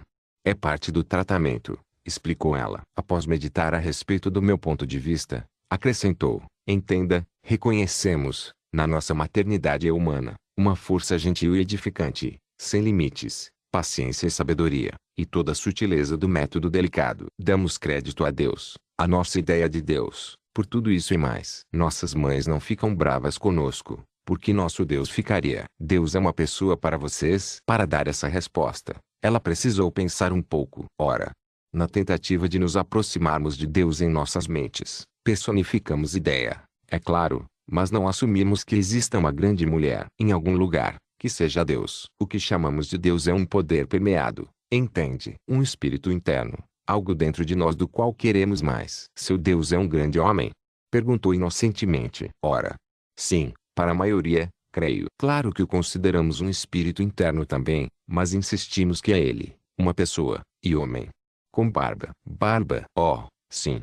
Porque vocês a têm. Ou a têm porque ele tem. Pelo contrário, raspamos. Pois nos parece mais limpo e confortável. Ele usa roupas. Nessa sua concepção, quero dizer, pensei nas imagens de Deus que já vira, ousadias da mente do homem devoto, representando a deidade onipotente como um velho de túnica esvoaçante, cabelo esvoaçante, barba esvoaçante e traço, e sob a luz daquelas questões totalmente francas e inocentes, o conceito me pareceu bastante insatisfatório. Expliquei que o Deus do mundo cristão era, na verdade, o antigo Deus hebreu, e simplesmente adotamos a ideia patriarcal que inevitavelmente revestia sua ideia de Deus com os atributos do regente patriarcal, o avô. Entendo, disse ela, empolgada, depois que expliquei a gênese e o desenvolvimento da nossos ideais religiosos. Eles viviam em grupos separados, com um chefe masculino, que era provavelmente um pouco dominador, sem dúvida, concordei. E nós vivemos juntas sem uma chefe, nesse sentido. Apenas nossas líderes escolhidas. Isso faz diferença. A diferença vai além. Assegurei. Está na maternidade em comum. Suas crianças crescem em um mundo onde todas as amam. A vida é rica e feliz para elas, repleta de amor e sabedoria das mães. Então é fácil pensar em Deus nos termos de um amor semelhante, difundido e competente. Acho que vocês estão bem mais próximas da razão do que nós. O que não consigo compreender, continuou ela cautelosamente, é a preservação dessa mente tão antiga. Essa ideia patriarcal de que me conta tem milhares de anos. Ah, sim. Quatro, cinco, seis mil, ou mais. E, em outras áreas, fizeram grandes progressos. Certamente. Mas religião é diferente. Entenda, nossas religiões vêm de antes de nós iniciadas por um grande mestre já falecido. Ele supostamente entendia tudo e nos ensinou. Tudo o que temos a fazer é acreditar, e obedecer. Quem era esse grande mestre hebreu? Oh, Lá era diferente. A religião hebraica é um acúmulo de tradições extremamente antigas, algumas bem mais do que o próprio povo, crescendo ao longo das eras. Consideramos que inspirou a palavra de Deus. Como sabem? Porque é o que ela diz. Dizem quais palavras? Quem escreveu? Tentei me lembrar do texto que dizia isso, mas não consegui. Além disso, continuou ela, o que não consigo entender é por que mantém essas ideias religiosas por tanto tempo. Mudaram todas as outras. Não, em geral, sim, concordei. Mas isto é o que chamamos de religião revelada, e pensamos ser definitiva. Mas me conte mais sobre esses templos de vocês, pedi. E sobre as mães do templo que as socorrem. Então ela ofereceu uma lição extensa em religião aplicada, que tentarei resumir. Elas desenvolveram a teoria central de poder amoroso, e assumiram que sua relação com elas era maternal, que ele desejava seu bem-estar, mas principalmente o desenvolvimento. A relação com ele, de forma semelhante, era filial, um apreço amoroso e o cumprimento contente de seus altos propósitos. Então, práticas que são, colocaram suas mentes ativas e entusiásticas para descobrir o tipo de conduta esperado delas, o que gerou um sistema ético admirável. O princípio do amor era reconhecido e usado universalmente. Paciência, gentileza, cortesia, tudo o que chamamos de boa criação fazia parte do código de conduta. Mas onde elas nos ultrapassavam era na aplicação do sentimento religioso em todos os campos da vida. Não havia ritual, encenações de serviço divino, exceto os desfiles religiosos de que já falei, e estes eram tanto educacionais quanto religiosos, e também sociais. Mas havia uma conexão clara, estabelecida entre tudo o que faziam e Deus. A limpeza,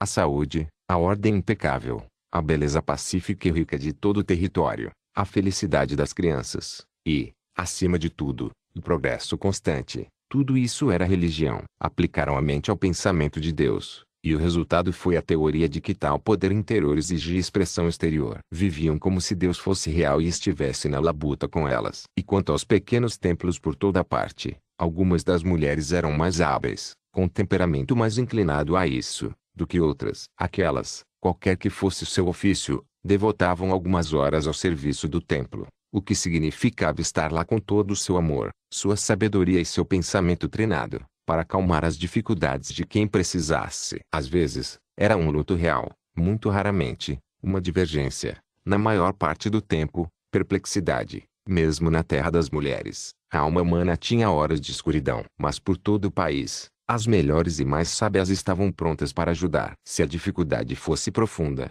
mais do que o normal, a necessitada era direcionada para alguém mais especializada naquela determinada linha de pensamento. Ali estava uma religião que proporcionava à mente inquisidora uma base racional na vida, o conceito de um poder amoroso imenso trabalhando consistentemente através dela na direção do bem. Dava a alma a sensação de contato com a força mais íntima, a percepção de um propósito máximo, o qual sempre desejamos. Dava ao coração o sentimento abençoado de ser amado, amado e compreendido. Dava direcionamentos claros, simples e racionais sobre como devemos viver, e por quê. E quanto ao ritual, oferecia primeiro as demonstrações coletivas triunfantes, quando, em uma união de todas as artes, a combinação vivificante de grandes multidões movia-se em ritmo com marchas e danças, canções e música, em meio às suas mais nobres criações, e entre a beleza céu aberto de pomares e montes. Além disso, proporcionava esses numerosos pequenos centros de sabedoria onde as menos sábias poderiam encontrar as mais sábias e receber ajuda. É lindo,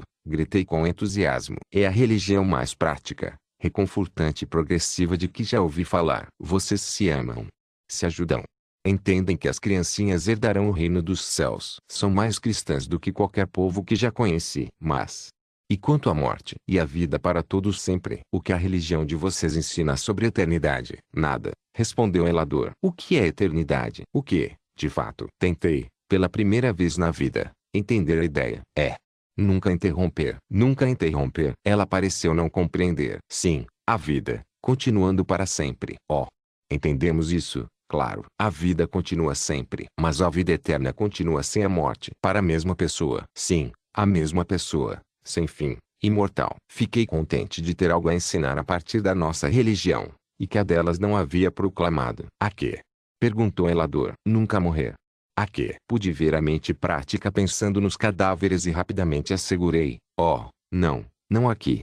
No além. Aqui, morremos, é claro, mas depois entramos na vida eterna. A alma vive para sempre. Como vocês sabem, Questionou ela. Não tentarei provar. Continuei apressadamente. Vamos supor que seja assim. O que você acha da ideia? Outra vez ela sorriu para mim. Aquele sorriso adorável, cheio de covinhas, carinhoso, malicioso e maternal delas. Posso ser muito, muito honesta. Você não conseguiria ser outra coisa. Falei, metade contente, metade temeroso. A honestidade transparente dessas mulheres nunca deixava de me abismar. Para mim, é uma ideia estúpida, disse ela calmamente. E, se for verdade, muito desagradável. Vejam, eu sempre aceitara a doutrina de imortalidade pessoal como algo estabelecido. Os esforços dos espiritualistas inquisitivos, sempre em busca de atrair os amados fantasmas de volta, nunca me pareceram necessários. Não digo que algum dia discuti com seriedade e coragem o assunto, nem comigo mesmo, simplesmente o assumira como fato. E ali estava a garota que eu amava, a criatura cujo caráter constantemente revelava seu assomo em uma amplitude bem maior que a minha, essa supermulher nesse super país, dizendo que considerava a imortalidade imbecil. E falava sério. Para que você quer uma coisa dessa? Perguntou ela. Como pode não querer? Protestei. Quer se apagar como uma vela? Não quer continuar. Crescer. E ser feliz. Para sempre. Ora, não, disse ela. Nem um pouco. Quero que minha filha e a filha da minha filha sigam adiante. E elas vão. Porque eu. Mas é o paraíso. Insisti. Paz, beleza, conforto e amor. Com Deus. Eu nunca tinha sido tão eloquente no assunto religião. Ela poderia se horrorizar com a danação, e questionar a justiça da salvação, mas imortalidade. Esta era uma fé nobre. Ora, vã, disse ela, esticando as mãos para mim. Ora, vã. Querido, que esplêndido sentir algo com tanta força. É o que todos queremos, claro. Paz, beleza, conforto e amor. Com Deus. E progresso também. Lembre-se, crescimento, sempre e sempre, é o que nossa religião nos ensina a querer e pelo que trabalhar, e é como fazemos. Mas isto é aqui, falei traço, apenas nesta vida terrena. É? E você, no seu país, com sua bela religião de amor e serviço tem aqui também. Nesta vida, na terra, nenhum de nós estava disposto a contar para as mulheres da terra das mulheres sobre os males de nosso amado país. Tudo bem os considerarmos necessários e essenciais, e criticar, estritamente entre nós três, a civilização perfeita demais delas, mas quanto a contar-lhes sobre nossos fracassos e desperdícios, não éramos capazes. Ademais, procurávamos evitar excesso de discussão, e, em vez disso, pressionar a questão dos casamentos iminentes. Jefero determinado nesta questão. É claro que elas não têm nenhuma cerimônia ou rito, mas podemos fazer uma espécie de casamento quacre, no templo. É o mínimo que podemos fazer por elas. E era. Havia tão pouco, afinal, que podíamos fazer por elas. Ali estávamos, convidados estrangeiros sem um tostão, sem oportunidade alguma de usarmos nossa força e nossa coragem. Nada de que defendê-las ou protegê-las. Podemos ao menos dar-lhes nossos nomes, insistiu Jeff. Elas foram muito gentis quanto a isso, muito dispostas a fazer o que quer que pedíssemos para nos agradar. Quanto aos nomes, a Lima, alma franca que era, perguntou de que isso valia. Terry, sempre a infernizando, disse que era um sinal de possessão. Você será a senhora Nicholson. A senhora Teu Nicholson. Isso mostra a todos que é minha esposa. E o que exatamente é a esposa? Quis saber, com um brilho perigoso no olhar. Uma esposa é a mulher que pertence a um homem. Começou ele. Mas Jeff completou rapidamente. E um marido é o homem que pertence à mulher. É porque somos monogâmicos, entendem? E o casamento é a cerimônia, civil e religiosa, que une os dois, até que a morte os separe finalizou, olhando para Celis com devoção sublime. O que nos fez nos sentirmos ridículos, contei-lhes, é que não temos nada a lhes oferecer, exceto, é claro, nossos nomes. As mulheres não têm nomes antes de casar? Perguntou Celis repentinamente. Ora, sim, explicou Jeff. O nome de solteira, ou seja, o nome do pai delas. E o que acontece com eles? Quis saber a Lima. Mudam-no para o do marido, querida. Respondeu Terry. Mudam. E o marido pega o nome de solteira da esposa. Oh, não. Ele riu. O homem mantém o próprio nome e também o dá para ela. Então ela simplesmente perde o dela e recebe um novo. Que desagradável. Não queremos. Decidiu a Lima. Terry estava bem-humorado. Não me importo com o que faça ou deixe de fazer, contanto que casemos logo, disse ele, oferecendo a mão forte e morena para Lima, cuja mão era quase tão forte e morena quanto a nos dar coisas. Vemos que gostariam disso, mas ficamos felizes por não poderem, continuou Celis. Entendam, amamos vocês pelo que são. Não gostaríamos que pagassem algo. Não basta saber que são amados pessoalmente, como homens. Bastasse ou não, foi assim que casamos. Tivemos uma cerimônia tripla no maior templo de todos, e parecia que toda a nação estava presente. Foi muito solene e muito bonito. Alguém compôs uma música para a ocasião, majestosamente bela, sobre a nova esperança para o povo, o novo laço entre as nações, irmandades masculina e feminina, e, com reverência evidente, paternidade. Terry ficou inquieto com a conversa sobre paternidade. Alguém diria que somos sumos sacerdotes da da fertilidade, protestou ele. Essas mulheres só pensam em filhos, é o que me parece. Elas vão ver. Ele tinha tanta certeza sobre o que ensinaria, e a Lima tão incerta em sua vontade de aprender, que Jefeu temíamos pelo pior. Tentamos alertá-lo. Não serviu para nada. O belo rapaz esticou as costas, estufou o peito e riu. São três casamentos separados, disse ele. Não vou interferir no de vocês, nem vocês no meu. Então chegaram o grande dia, e as incontáveis hostes de mulheres, e nós,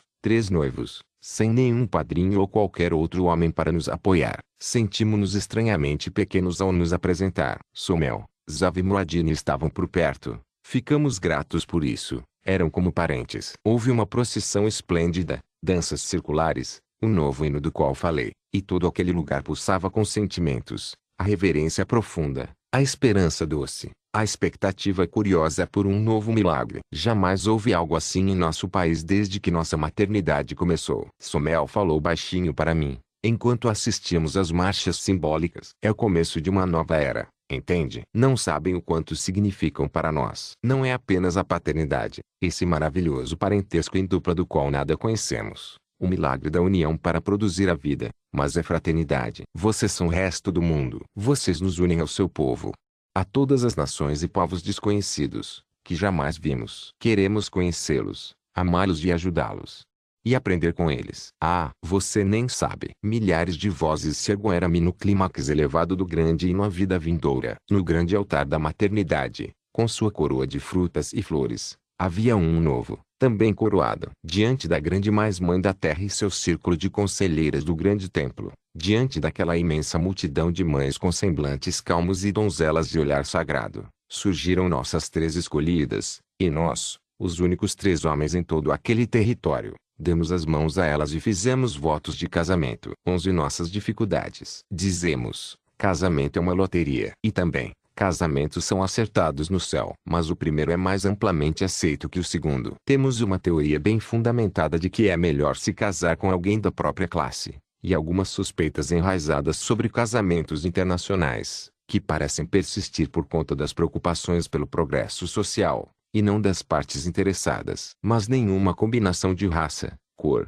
casta ou credo jamais foi tão difícil de se estabelecer como a nossa entre três homens americanos modernos e aquelas três mulheres da terra das mulheres. É fácil falar que deveríamos ter sido francos de antemão. Fomos francos. Conversamos, ao menos, Elador e eu, a respeito das condições da grande aventura, e pensamos ter liberado o caminho adiante. Mas há coisas que supomos garantidas, presumidas de entendimento comum, e sobre as quais ambos os lados podem se referir sem significar a mesma coisa para cada parte. As diferenças de educação entre o homem e a mulher comuns são bem amplas, mas os problemas que elas causam não costumam afetar os homens. Eles geralmente fazem o que bem entendem. A mulher pode ter imaginado diferentes condições para a vida matrimonial, mas o que ela imaginou, o que ela ignorava ou o que pudesse ter preferido não importam realmente. Posso pensar claramente e escrever calmamente sobre isso agora. Após o lapso de anos, anos de amadurecimento e educação, mas a época foi um desafio bastante difícil para todos nós,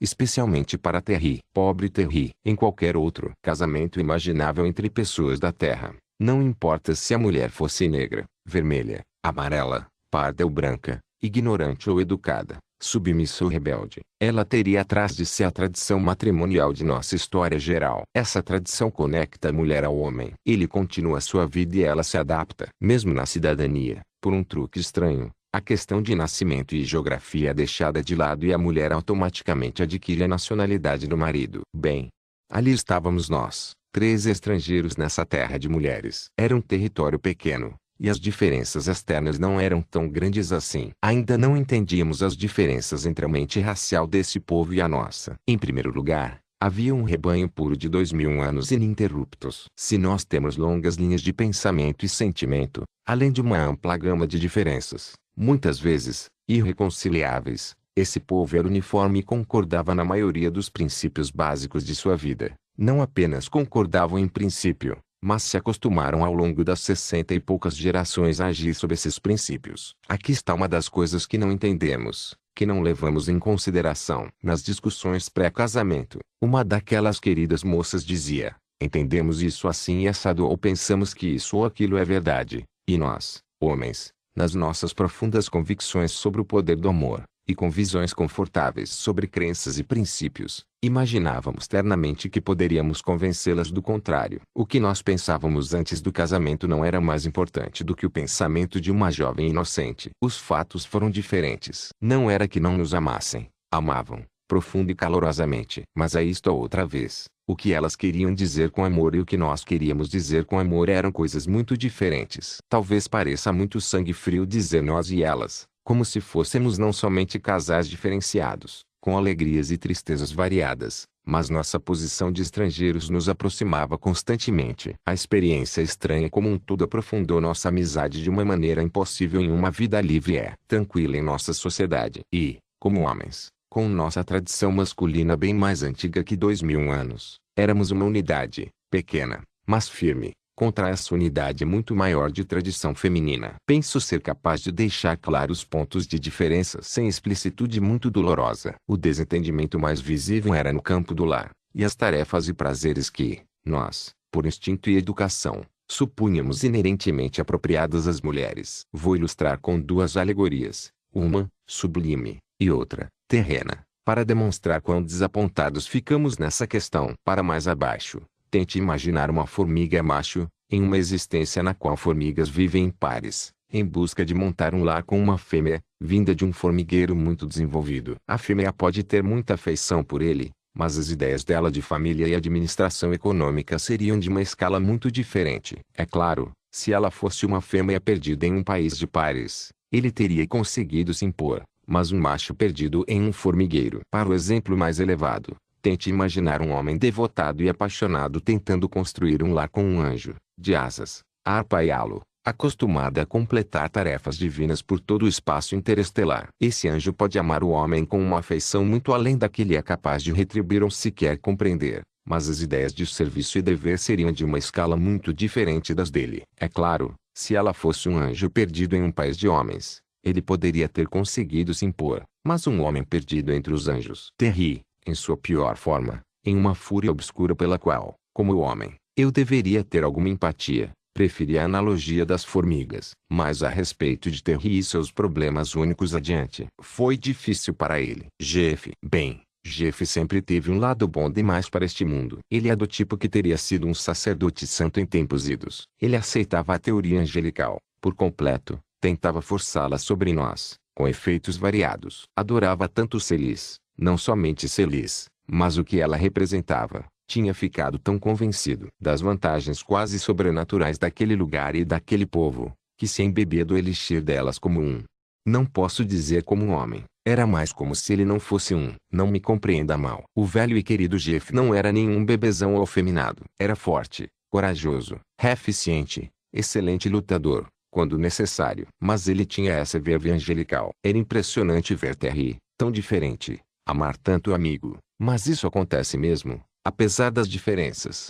Ou por conta delas. Quanto a mim, eu ficava no meio termo. Não era um lotário vivaz como Terry, nem um galás como Jeff. Mas, apesar de minhas limitações, penso que tinha o hábito de usar mais o cérebro no que se refere ao comportamento do que aqueles dois. Eu precisava usar o cérebro lá. Posso afirmar, a grande questão entre nós e as nossas esposas era, como pode ser facilmente suposto, a própria natureza do relacionamento. Esposas. Não me fale de esposas. O Rava Terri. Elas não sabem o que a palavra significa. E era isso mesmo. Não sabiam. Como poderiam? Nos registros pré-históricos delas, de poligamia e escravidão, não havia os ideais matrimoniais que conhecemos. E desde então, nenhuma possibilidade de se criar algo do tipo. A única coisa que podem pensar a respeito de um homem é a paternidade. Zombava ele com sarcasmo. Paternidade. Como se um homem só quisesse ser pai. Nisso ele também tinha razão. Elas tinham uma experiência ampla, geral, profunda e rica da maternidade, e a única percepção de valor a respeito da criatura masculina como tal era a paternidade. Além disso, é claro, havia toda a questão de amor pessoal, que Jeff descrevia sinceramente como mais maravilhoso do que o amor das mulheres. Oito era mesmo. Não consigo descrever, nem mesmo agora, depois de uma experiência longa e feliz, pelo menos, como me parecia à época, diante do encantamento inicial incomensurável, a beleza e força do amor que elas nos ofereceram. Mesmo a Lima, que possui um temperamento mais intempestivo que as outras duas, e que, só Deus sabe, era mais desafiadora traço. Mesmo ela era paciência, ternura e sabedoria personificada para um homem que amava, até que ele. Ainda não cheguei lá. As nossas supostas esposas, como dizia Terry, continuaram com sua profissão de silvicultoras. Nós, sem habilidades especiais, Havia muito que éramos qualificados como assistentes. Precisávamos fazer algo que fosse para passar o tempo, e tinha que ser trabalho. Não dava para nos divertirmos para sempre. Isso nos mantinha ao ar livre com nossas garotas queridas, e mais ou menos juntos, às vezes, juntos demais. Ficara claro para nós que essas pessoas tinham um senso de privacidade intenso e delicado, mas nenhuma noção de solitude a Deux, que tanto apreciamos. Tinham um hábito de dois quartos e um banheiro. Desde a infância, Cada uma tinha um quarto separado com toalete, e um dos marcos de maturidade era a adição de um cômodo externo no qual receber as amigas. Os dois cômodos que nos foram dados ficavam em uma casa separada, devido à nossa diferença de sexo e raça. Pareciam reconhecer que teríamos mais liberdade se pudéssemos ficar um pouco solitários. Para comer, íamos a algum refeitório conveniente, perdíamos uma refeição, sempre de boa qualidade, no quarto, ou a levávamos para um bosque. Acostumamos-nos a tudo isso, e gostávamos, nos nossos dias de cortejo. Depois do casamento, surgiu uma necessidade um pouco inesperada de casas separadas, sentimento que não ecoava no coração das nossas belas damas. Estamos sozinhos, querido, Elador me explicou com paciência gentil. Ficamos sozinhos nas florestas, podemos comer a sós, pedir uma mesa separada, ou ao menos comer cada um no seu quarto. Como podemos ficar mais solitários? Era tudo verdade. Havia nossa agradável solidão mútua no trabalho, e nossas conversas noturnas gostosas na casa delas ou na nossa. Obtivemos, desse jeito, todos os prazeres da conquista, mas nenhuma sensação do que pode ser chamado posses. E melhor nem se casar, se for assim, resmungava Terry. Elas só montaram aquela cerimônia para nos agradar, agradar o Jeff. Não sabem o que é casamento. Esforcei-me para entender o ponto de vista de Elador, e naturalmente tentei lhe oferecer o meu. Claro, nós, como homens, queríamos mostrar-lhes que havia outros, como dizíamos orgulhosamente, costumes mais nobres nesse tipo de relacionamento, além do que Terry chamava de mera paternidade. Nos termos mais cavalheirescos que pude encontrar, tentei explicar isso para Elador. Algo mais brioso do que o amor mútuo na esperança de conceber a vida. Questionou ela. Como pode ser maior? Desenvolve o amor. Expliquei. Todo o poder do amor acasalado, belo e permanente, surge desse desenvolvimento mais ativo. Tem certeza? Perguntou ela ternamente. Como você sabe que se desenvolve assim? Há pássaros que se amam, de forma que ficam amuados e lamentam quando separados, e nunca formam outro par se um deles morre, mas nunca se acasalam exceto na temporada de acasalamento. Entre o seu povo, encontra-se afeto grande e duradouro proporcional a essa indulgência. É uma coisa muito estranha, às vezes, ter uma mente lógica. Claro que eu sabia a respeito desses pássaros e os outros animais monogâmicos, que se acasalam por toda a vida e mostram sinais de afeto mútuo, sem nunca expandir o relacionamento sexual para além do necessário. Mas e daí? São formas inferiores de vida, objetei. Não tem capacidade para fidelidade e afetuosidade, e aparentemente felici. Mas, ó, oh, minha querida, minha querida, o que sabem do tipo de amor que nos une? Ora, tocar você, estar perto de você, cada vez mais e mais, perder-me em você. Certamente sente isso também, não. Aproximei-me, peguei suas mãos. Os olhos dela sobre os meus, ternos e radiantes, mas firmes e fortes. Havia algo tão poderoso, imenso e imutável naqueles olhos, que eu não poderia arrebatá-la com minha própria emoção, como havia pensado ser o caso. Senti-me, pode-se imaginar, como um homem que ama uma deusa. Não a Vênus, porém. Ela não se ressentiu de minha atitude, não a repeliu, não a temeu também, é claro, não havia sombra daquela retirada tímida ou da bela resistência que são tão provocantes. Entenda, meu querido, disse ela traço, precisam ter paciência conosco. Não somos como as mulheres do seu país. Somos mães, somos um povo, mas não temos experiência nessa questão. Nós, nós e nós, era tão difícil fazê-la falar de individualidade. E, quando pensei nisso, de repente, me lembrei de como sempre criticávamos nossas mulheres por serem tão individuais. Então fiz o meu melhor para descrever a alegria doce e intensa de amantes casados, e o resultado de mais estímulo para todo o trabalho criativo. Você quer dizer? Perguntou-me calmamente, como se eu não estivesse segurando suas mãos firmes e frias entre as minhas mãos quentes e trêmulas, que, entre os seus, quando se casam, fazem isso durante fora da temporada, sem pensar em filhos. Sim, respondi, um pouco amargurado. Não são somente pais e mães. São homens e mulheres, e se amam. Por quanto tempo?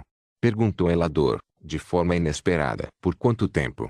Repeti, um pouco incomodado. Ora, enquanto viverem. Há algo muito belo nessa ideia, admitiu ela, ainda como se estivesse discutindo vida em Marte. Essa expressão culminante, a qual, em todas as formas de vida, tem somente um propósito, entre os seus foi especializada para usos mais dignos puros e nobres. Julgo pelo que me conta, que é um efeito enobrecedor do caráter. As pessoas se casam, não somente pela procriação, mas para essa troca esplêndida, e, como resultado, tem-se um mundo de amantes eternos, ardentes, felizes, mutuamente devotados, sempre no ápice da emoção suprema, a qual pensávamos pertencer somente a um único uso durante uma única temporada. E você me conta que traz outros resultados, estimulando o trabalho criativo superior. Isso deve significar enchentes, oceanos de tais trabalhos, desabrochando a partir dessa felicidade intensa de todo par casado. É uma ideia linda. Elador ficou em silêncio, pensativa. E eu também. Ela soltou uma das mãos,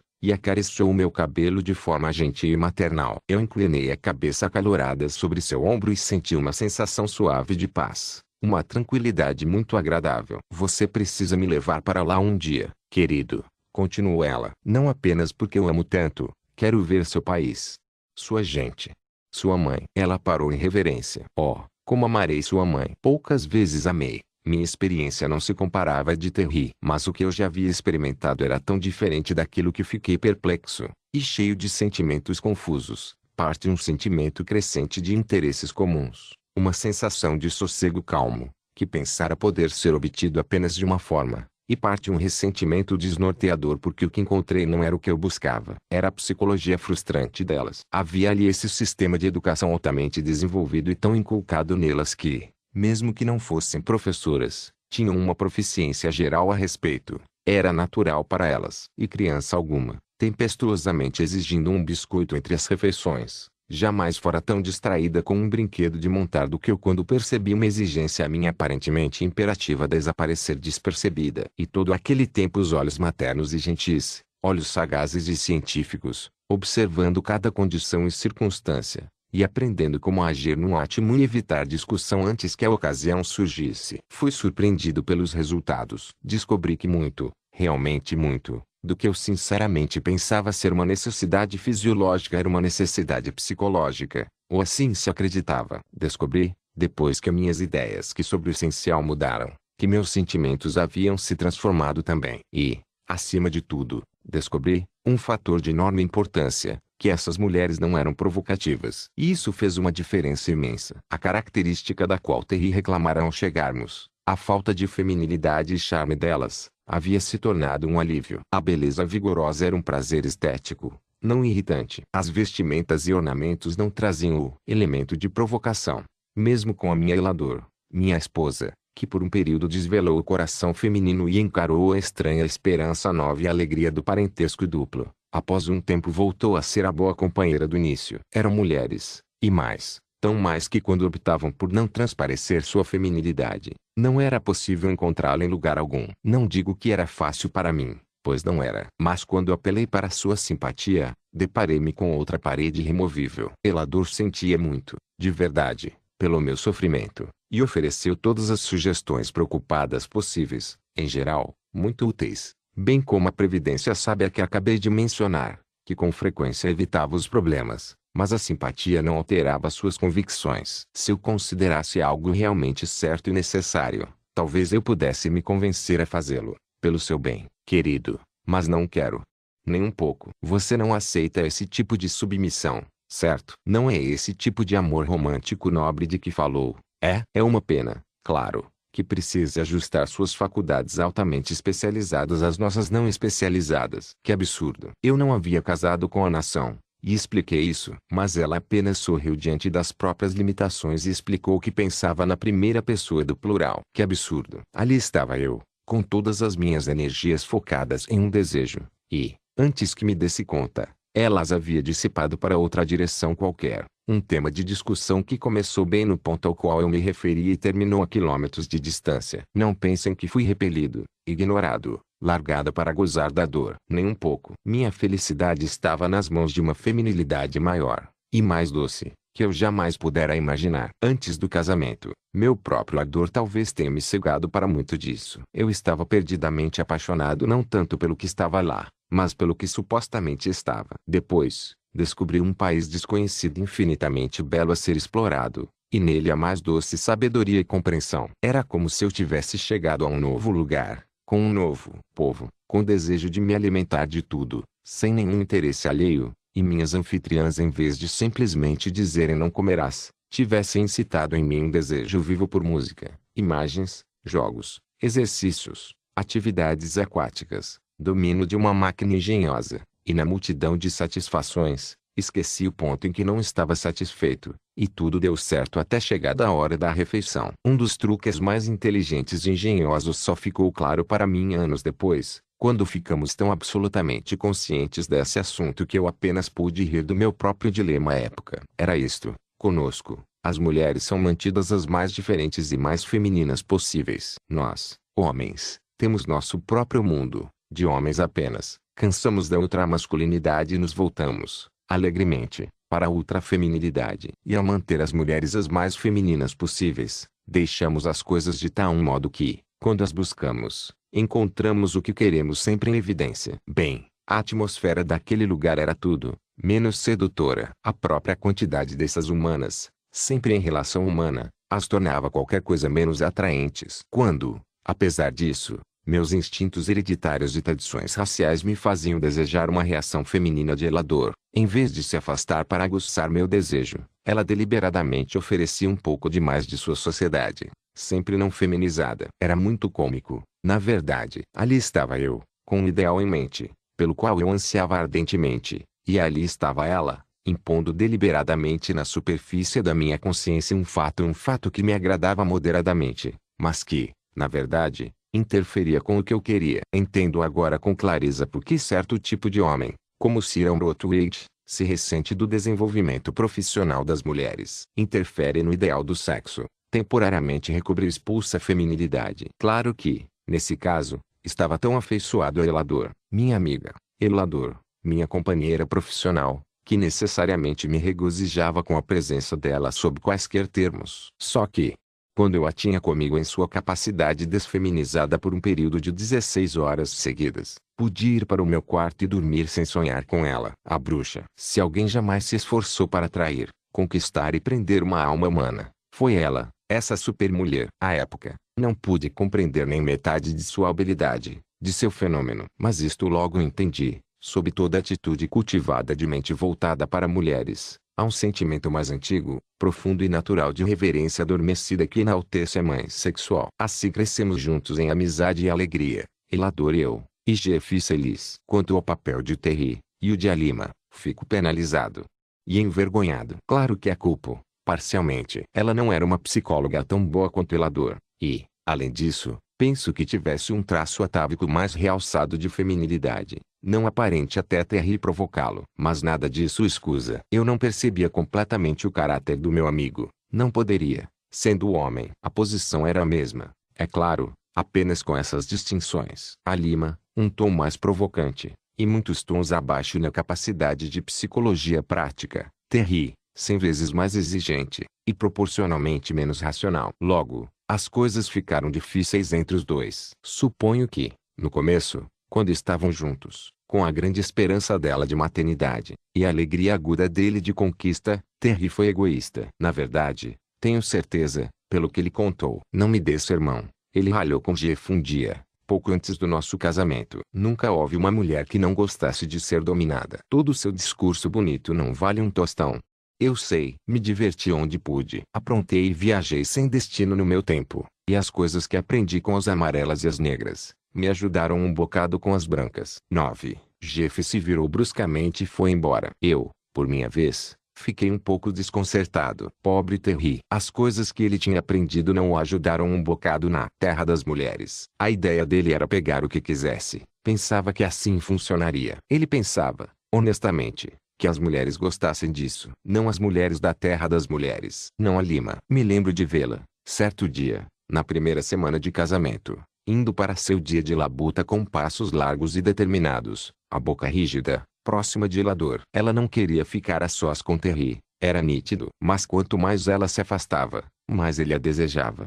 Naturalmente, ele fez um tremendo alvoroço a respeito dos quartos separados. Tentou mantê-la com ele, ficar no dela. Mas a fronteira estava estabelecida. Um dia, Terry saiu, pisando duro sobre a rua enluarada, praguejando entre dentes. Eu também caminhava naquela noite, mas com outro estado mental. Ao ouvi-lo vociferar, não era possível crer que amasse a Lima. Era de se pensar que ela fosse uma presa no encalço, algo a capturar. Penso que, dadas todas essas diferenças que mencionei, logo perderam o que tinham em comum no começo e se tornaram incapazes de se encontrar com sanidade e razoavelmente. Suponho também, e isso é conjectura pura, que ele teve sucesso em levar a Lima para além do julgamento dela, de sua consciência real, e depois ela tenha ficado envergonhada, e essa reação a deixou amarga. Talvez. Eles brigavam, a valer, e depois de fazer as pazes algumas vezes, pareciam ter se separado de vez. Ela não ficava nem um segundo a sós com ele. E talvez tivesse medo, não sei, mas pediu a Moadine que ficasse a seu lado. Além disso, uma assistente fortuna passou a acompanhá-la ao serviço. Terry tinha ideias próprias, como tentei descrever. Ouso dizer que ele pensava ter o direito de fazer o que fazia. Talvez até tenha tentado convencer a si mesmo de que seria o melhor. Enfim, ele foi até o quarto dela certa noite. As mulheres da terra das mulheres não temiam os homens. Porque deveriam. Não são nem um pouco tímidas. Não são fracas. Todas têm corpos fortes e atléticos. Otelo não poderia ter sufocado a Lima com o travesseiro como se ela fosse um rato. Terry colocou em prática sua convicção mesquinha de que uma mulher adora ser dominada, e, com força bruta, com a paixão e o orgulho de sua masculinidade intensa, tentou dominar aquela mulher. Não funcionou. Escutei um relato claro de Elador, mas o que ouvimos no momento foi o barulho de uma luta tremenda, e a Lima chamando Muadine, que estava perto e acudiu rapidamente. Outra dupla de mulheres fortes a seguiu. Terry lutou como um louco, ele as teria matado sem dó, foi o que me contou, depois traço, mas não foi capaz. Quando ergueu uma cadeira no ar, uma delas pulou e alcançou. Duas se jogaram contra ele e o forçaram no chão. Em apenas alguns instantes, amarraram-no pelos pés e mãos, e, depois, por pura pena daquela fúria fútil, elas o anestesiaram. A Lima estava cega de raiva. Queria que o matassem. Houve um julgamento diante da mais-mãe local, e essa mulher, que não gostava de ser dominada, defendeu seu caso. Em um julgamento no nosso país, ele teria sido considerado em seus direitos, é claro. Mas aquele não era nosso país, era o delas. Elas pareciam medir a enormidade da ofensa por conta de seus efeitos sobre uma possível paternidade, e ele zombou até na hora de responder a essa forma de descrição. Explicou em termos claros que elas não eram capazes de entender as necessidades, desejos e ponto de vista de homens. Chamou-as de assexuadas, epicenas, exangues, castradas. Disse que elas poderiam matá-lo, como também muitos insetos seriam capazes. Traço, e, no entanto, ele continuaria a desprezá-las. E todas aquelas mães sérias não pareciam se importar nem um pouco com o desprezo dele. Foi um longo julgamento, e muitos pontos interessantes foram levantados quanto à opinião delas sobre os nossos hábitos, e, depois de um tempo, Terry recebeu a sentença. Ele esperou, severo e desafiador. A sentença foi: você deve voltar para casa. 8. Nota do tradutor. 1 Samuel 26. 9. Nota do tradutor. Rudyard Kipling. Evita quem y erefondit ponto barra e virroguein de virranged mitime barra titing statil arnei frontier loan black vírgula barra teavel permea wit dos expulsos. Nós quiséramos voltar para casa. De fato, não fora nossa intenção, de modo algum, ficar tanto tempo por lá. Mas também não gostamos de ser julgados, dispensados, expulsos por má conduta. Terry disse que gostou. Exprimiu um grande desprezo pelo julgamento e pela pena, bem como por todas as outras características deste miserável semi-país. Mas ele sabia, assim como nós, que em qualquer país inteiro não teríamos sido tratados com tanta piedade. Se tivessem vindo nos procurar conforme as direções que deixamos, a história teria sido outra comentou. Descobrimos mais tarde que nenhuma expedição chegara porque todas as nossas orientações detalhadas foram destruídas em um incêndio. Podíamos ter morrido ali e ninguém em casa saberia do nosso paradeiro. Terry ficou sob vigilância, a todo momento, tido como perigoso, sentenciado por um pecado imperdoável. Ele ria do medo daquelas mulheres. Trupe de solteironas, era como a chamava. Todas velhas virgens, com filhas ou não. Não sabem nada de sexo. Quando Terry dizia sexo, com S, ele queria dizer o gênero masculino, é claro, seus valores especiais, a profunda convicção de ser uma força vital, a ignorância alegre do verdadeiro processo vital, e a interpretação do outro sexo somente a partir do próprio ponto de vista. Desde que passei a morar com Elador, aprendi a enxergar tudo isso de um modo muito diferente. Quanto a Jeff, ele estava tão doutrinado pela terra das mulheres que não era justo com Terry, aflito diante da nova restrição. Moadine, séria e forte, tristemente paciente como qualquer mãe com um filho degenerado, mantinha vigília firme sobre ele, com mulheres disponíveis para evitar uma fuga. Ele não tinha armas, e bem sabia que toda a sua força era de pouca serventia contra aquelas mulheres quietas e severas. Podíamos visitá-lo à vontade, mas ele se limitava ao próprio quarto e a um pequeno jardim murado. Enquanto isso, os preparativos para nossa partida estavam em curso. Íamos embora em três. Terry, obrigado. Eu, pela segurança do voo e da longa viagem de barco até a costa. Elador, pois ela não permitia que eu fosse sem sua presença. Se Jeff tivesse escolhido voltar, Celeste teria ido também. Eram os amantes mais dedicados traço. Mas Jeff não quis. Porque eu voltaria para todo o nosso barulho e sujeira, nossos vícios e crimes, nossas doenças e degeneração. Perguntou-me em particular. Não conversávamos assim diante das mulheres. Eu não levaria Celis para lá por nada neste mundo. Ela morreria. Morreria de medo e vergonha ao ver nossos cortiços de hospitais. Como pode arriscar com Elador? Melhor contar a verdade para ela. Com cuidado, antes que ela se decida. Jeff tinha razão. Eu deveria ter revelado mais todas as coisas de que nos envergonhávamos. Mas era muito difícil atravessar o abismo de diferença entre nossas vidas. Eu tentei. Escute, minha querida, se vai mesmo ao meu país comigo, precisa se preparar para muitos choques. Não é tão bonito quanto este. As cidades, quero dizer, as regiões civilizadas. Claro que a natureza é. Eu vou gostar de tudo, respondeu ela com olhos cheios de esperança. Entendo que não seja como o nosso. Vejo como nossa vida tranquila pode parecer monótona. Como a de vocês deve ser bem mais empolgante. Deve ser como a mudança biológica de que me falou quando o segundo sexo foi introduzido. Mais movimento, mudanças constantes, novas possibilidades de crescimento. Eu havia lhe contado sobre as mais recentes teorias biológicas do sexo, e ela ficara profundamente convencida das vantagens superiores de termos os dois gêneros da superioridade de um mundo com homens. Fizemos aquilo de que fomos capazes sozinhas. Talvez algumas coisas aqui sejam melhores, discretamente, mas vocês têm o mundo todo. Todas as pessoas de diferentes nações. Toda uma longa e rica história. Todo novo conhecimento maravilhoso. Oh, mal posso esperar para ver o que eu poderia fazer. Falei de todas as maneiras sobre nossos problemas mal resolvidos, nossa desonestidade e corrupção, vício e crime, doença e loucura, prisões e hospitais, e nada impressionou.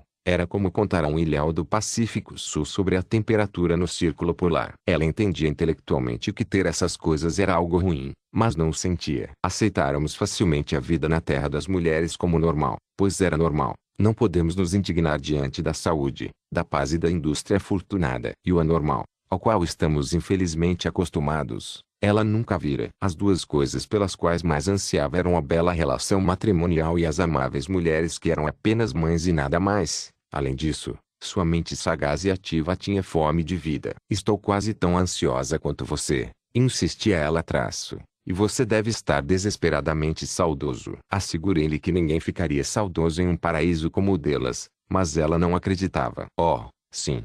Sei. É como aquelas ilhotas tropicais de que me contou com mar azul como uma pedra preciosa. Mal posso esperar para ver o mar. A pequena ilha pode ser um perfeito jardim, mas sempre se quer voltar para o seu grande país, Não, mesmo se for ruim em certos aspectos. Elador estava mais que disposta. Mas quanto mais nossa partida se aproximava, e a necessidade de levá-la à civilização, depois daquela paz e daquela beleza imaculadas, mais eu receava, mais tentava explicar. Claro que, no começo, quando éramos prisioneiros, e antes de ter Elador, eu sentira saudades de casa. E claro que, a princípio, idealizara meu país e seus costumes, ao descrevê-lo. Também aceitara certos malhas como parte integrante da nossa civilização, e nunca me mortifiquei a respeito. Mesmo quando eu tentava contar-lhe sobre o pior, esquecia-me de algumas coisas, as quais a impressionaram de imediato, quando se deparou com elas, um efeito nunca sentido em mim. Nos meus esforços de explanação, comecei a ver os dois modos de forma mais clara, os defeitos dolorosos de minha própria nação, e os feitos maravilhosos da outra. Dando falta dos homens, nós três visitantes sentimos falta, naturalmente, de uma parte importante da vida, e supomos que, inconscientemente, elas também sentiam. Demorei a perceber, Terry nunca conseguiu, quão pouco nós significávamos para elas. Quando dizemos homens, homem, masculino, masculinidade, e todos os seus derivados, temos em mente um mundo enorme e populoso, e todas as suas atividades. Crescer e se tornar um homem, agir como um homem, o significado e as conotações são amplos de fato. Esse grande contexto é repleto de colunas de homens em marcha, de fileiras mutantes de homens, de longas procissões de homens, homens conduzindo navios em mares novos, explorando montanhas desconhecidas, domando cavalos, arrebanhando gado, arando, semeando e colhendo, labutando na forja e na fornalha, cavando a mina,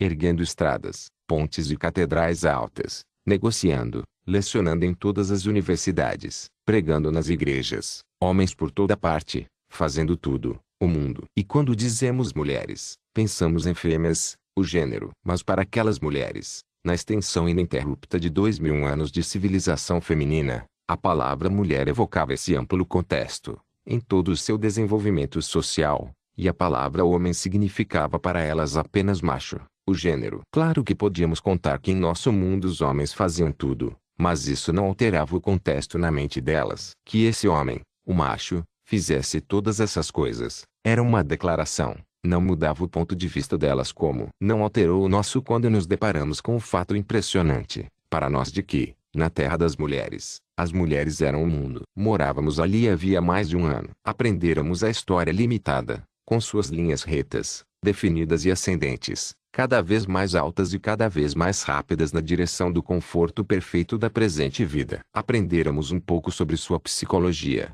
um campo muito mais amplo que a história, mas nesse ponto não fôramos capazes de acompanhá-las tão facilmente. Já estávamos acostumados a enxergar mulheres não como fêmeas, mas como pessoas, pessoas de todos os tipos, fazendo todo tipo de trabalho. A contravenção de Terry, e a forte reação contrária, ofereceu-nos uma nova luz para aquela feminilidade genuína. Pude entender com grande clareza por conta de Elador e Somel. O sentimento era o mesmo, repugnância nauseada e horror, tal como se sentiriam diante de uma assombrosa blasfêmia. Na mente delas, essa ideia não existia, pois não sabiam nada da indulgência matrimonial. Para elas, a maternidade, o mais importante propósito, reinava havia tanto tempo como a lei da vida, e a contribuição do pai, embora conhecida, era tão distintamente outro método para o mesmo fim, que não eram capazes, mesmo com o maior dos esforços, de entender o ponto de vista da criatura masculina, cujos desejos ignoravam a paternidade e buscavam apenas o eufemismo do termo prazeres do amor. Quando tentei explicar a Ilador que as mulheres também sentiam o mesmo entre nós, ela se afastou de mim,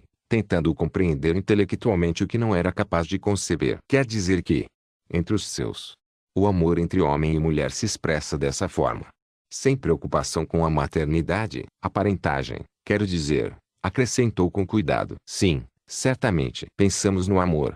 No amor profundo e doce entre os dois. Claro que queremos filhos, e eles vêm. Mas não é no que pensamos. Mas. Mas. Parece tão antinatural, redarguiu ela. Nenhuma das criaturas que conhecemos faz isso. Outros animais o fazem. No seu país, não somos animais, Retuquei com certa veemência. Ao menos, somos algo mais. Algo superior. É uma relação bem mais nobre e bela, como já expliquei. Sua visão nos parece bastante. Como posso dizer? Prática. Prosaca. Apenas um meio para um fim. Conosco. Oh, minha querida garota. Não entende. Não sente. É consumação do amor mútuo. A última, mais doce e mais importante. Ela ficou visivelmente impressionada. Tremeu em meus braços quando abracei e a beijei, esfomeado. Mas apareceu em seus olhos aquele olhar que já conhecia tão bem, remoto e límpido, como se ela se distanciasse, embora eu segurasse seu corpo tão próximo ao meu, e estivesse no alto de uma montanha nevada me olhando abaixo. Eu sinto muito bem, disse ela, e sinto profunda simpatia pelo que você sente, claramente com mais força. Mas o que eu sinto, e mesmo o que você sente, não me convence de que seja o certo. Até que eu tenha certeza, não posso cumprir seu desejo. Elador, nesses momentos, sempre lembrava Epiteto. Eu trancarei na prisão, disse seu senhor. Trancará meu corpo, quer dizer, retrucou Epiteto calmamente. Eu cortarei sua cabeça, disse o senhor. Eu falei que minha cabeça não poderia ser cortada. Pessoa difícil. Esse epiteto, que milagre é esse que uma mulher, mesmo em seus braços, pode se recolher, desaparecer totalmente, até que se torne inacessível como um penhasco. Seja paciente comigo, meu querido, pediu ela com doçura. Sei que é difícil para você. E começou a entender. Um pouco.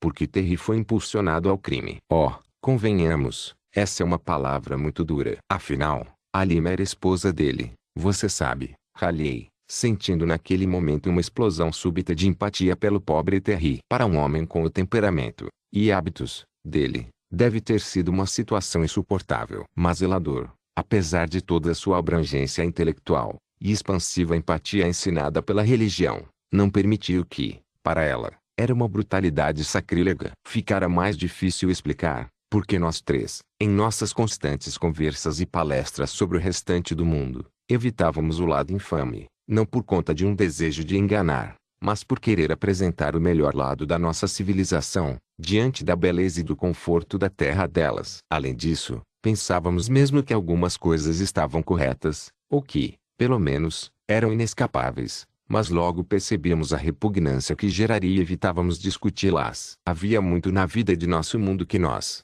acostumados, não dávamos conta de que seriam dignas de menção. Além disso, essas mulheres tinham uma inocência colossal, perante a qual muitas coisas que mencionamos passaram incólumes. Digo isso explicitamente, pois demonstra a impressão inesperada e forte que nossa civilização provocou nela. Ela pediu minha paciência, e eu fui paciente. Veja, eu amava tanto que mesmo com as restrições firmemente estabelecidas por ela, estava muito feliz. Estávamos enamorados. E certamente há muito prazer nisso. Não pensem que essas jovens mulheres refutaram o que chamaram de a grande nova esperança por completo, ou seja, da dupla parentela. Pois tinham concordado em se casar conosco por isso, embora parte do casamento tenha sido uma concessão aos nossos preconceitos, não aos delas. Para elas, o processo era o sagrado, e pretendiam mantê-lo assim. Mas até então apenas feliz, com olhos azuis nadando em lágrimas felizes, o coração levado pela onda da raça maternal que era a suprema paixão delas, pôde,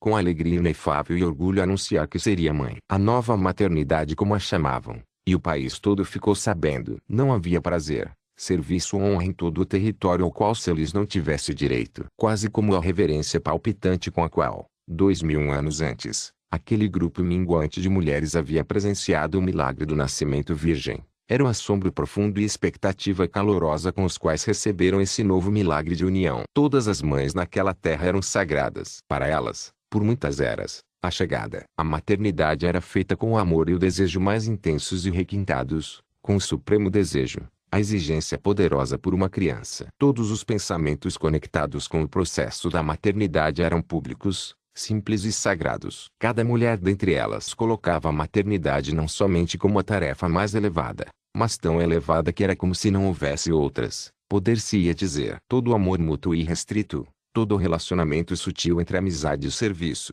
a necessidade de pensamento e invenção progressivos, a mais profunda emoção religiosa, cada sentimento e cada ato estava relacionado a este poder central, o rio da vida fluindo por meio delas, que as tornava as portadoras do próprio Espírito de Deus. Fui aprendendo sobre isso cada vez mais, a partir de livros e conversas, principalmente com Elador. A princípio, por um momento, ela sentiu inveja da amiga, um pensamento que baniu de uma vez para todos sempre. É melhor, contou-me traço, bem melhor que não tenha acontecido comigo ainda.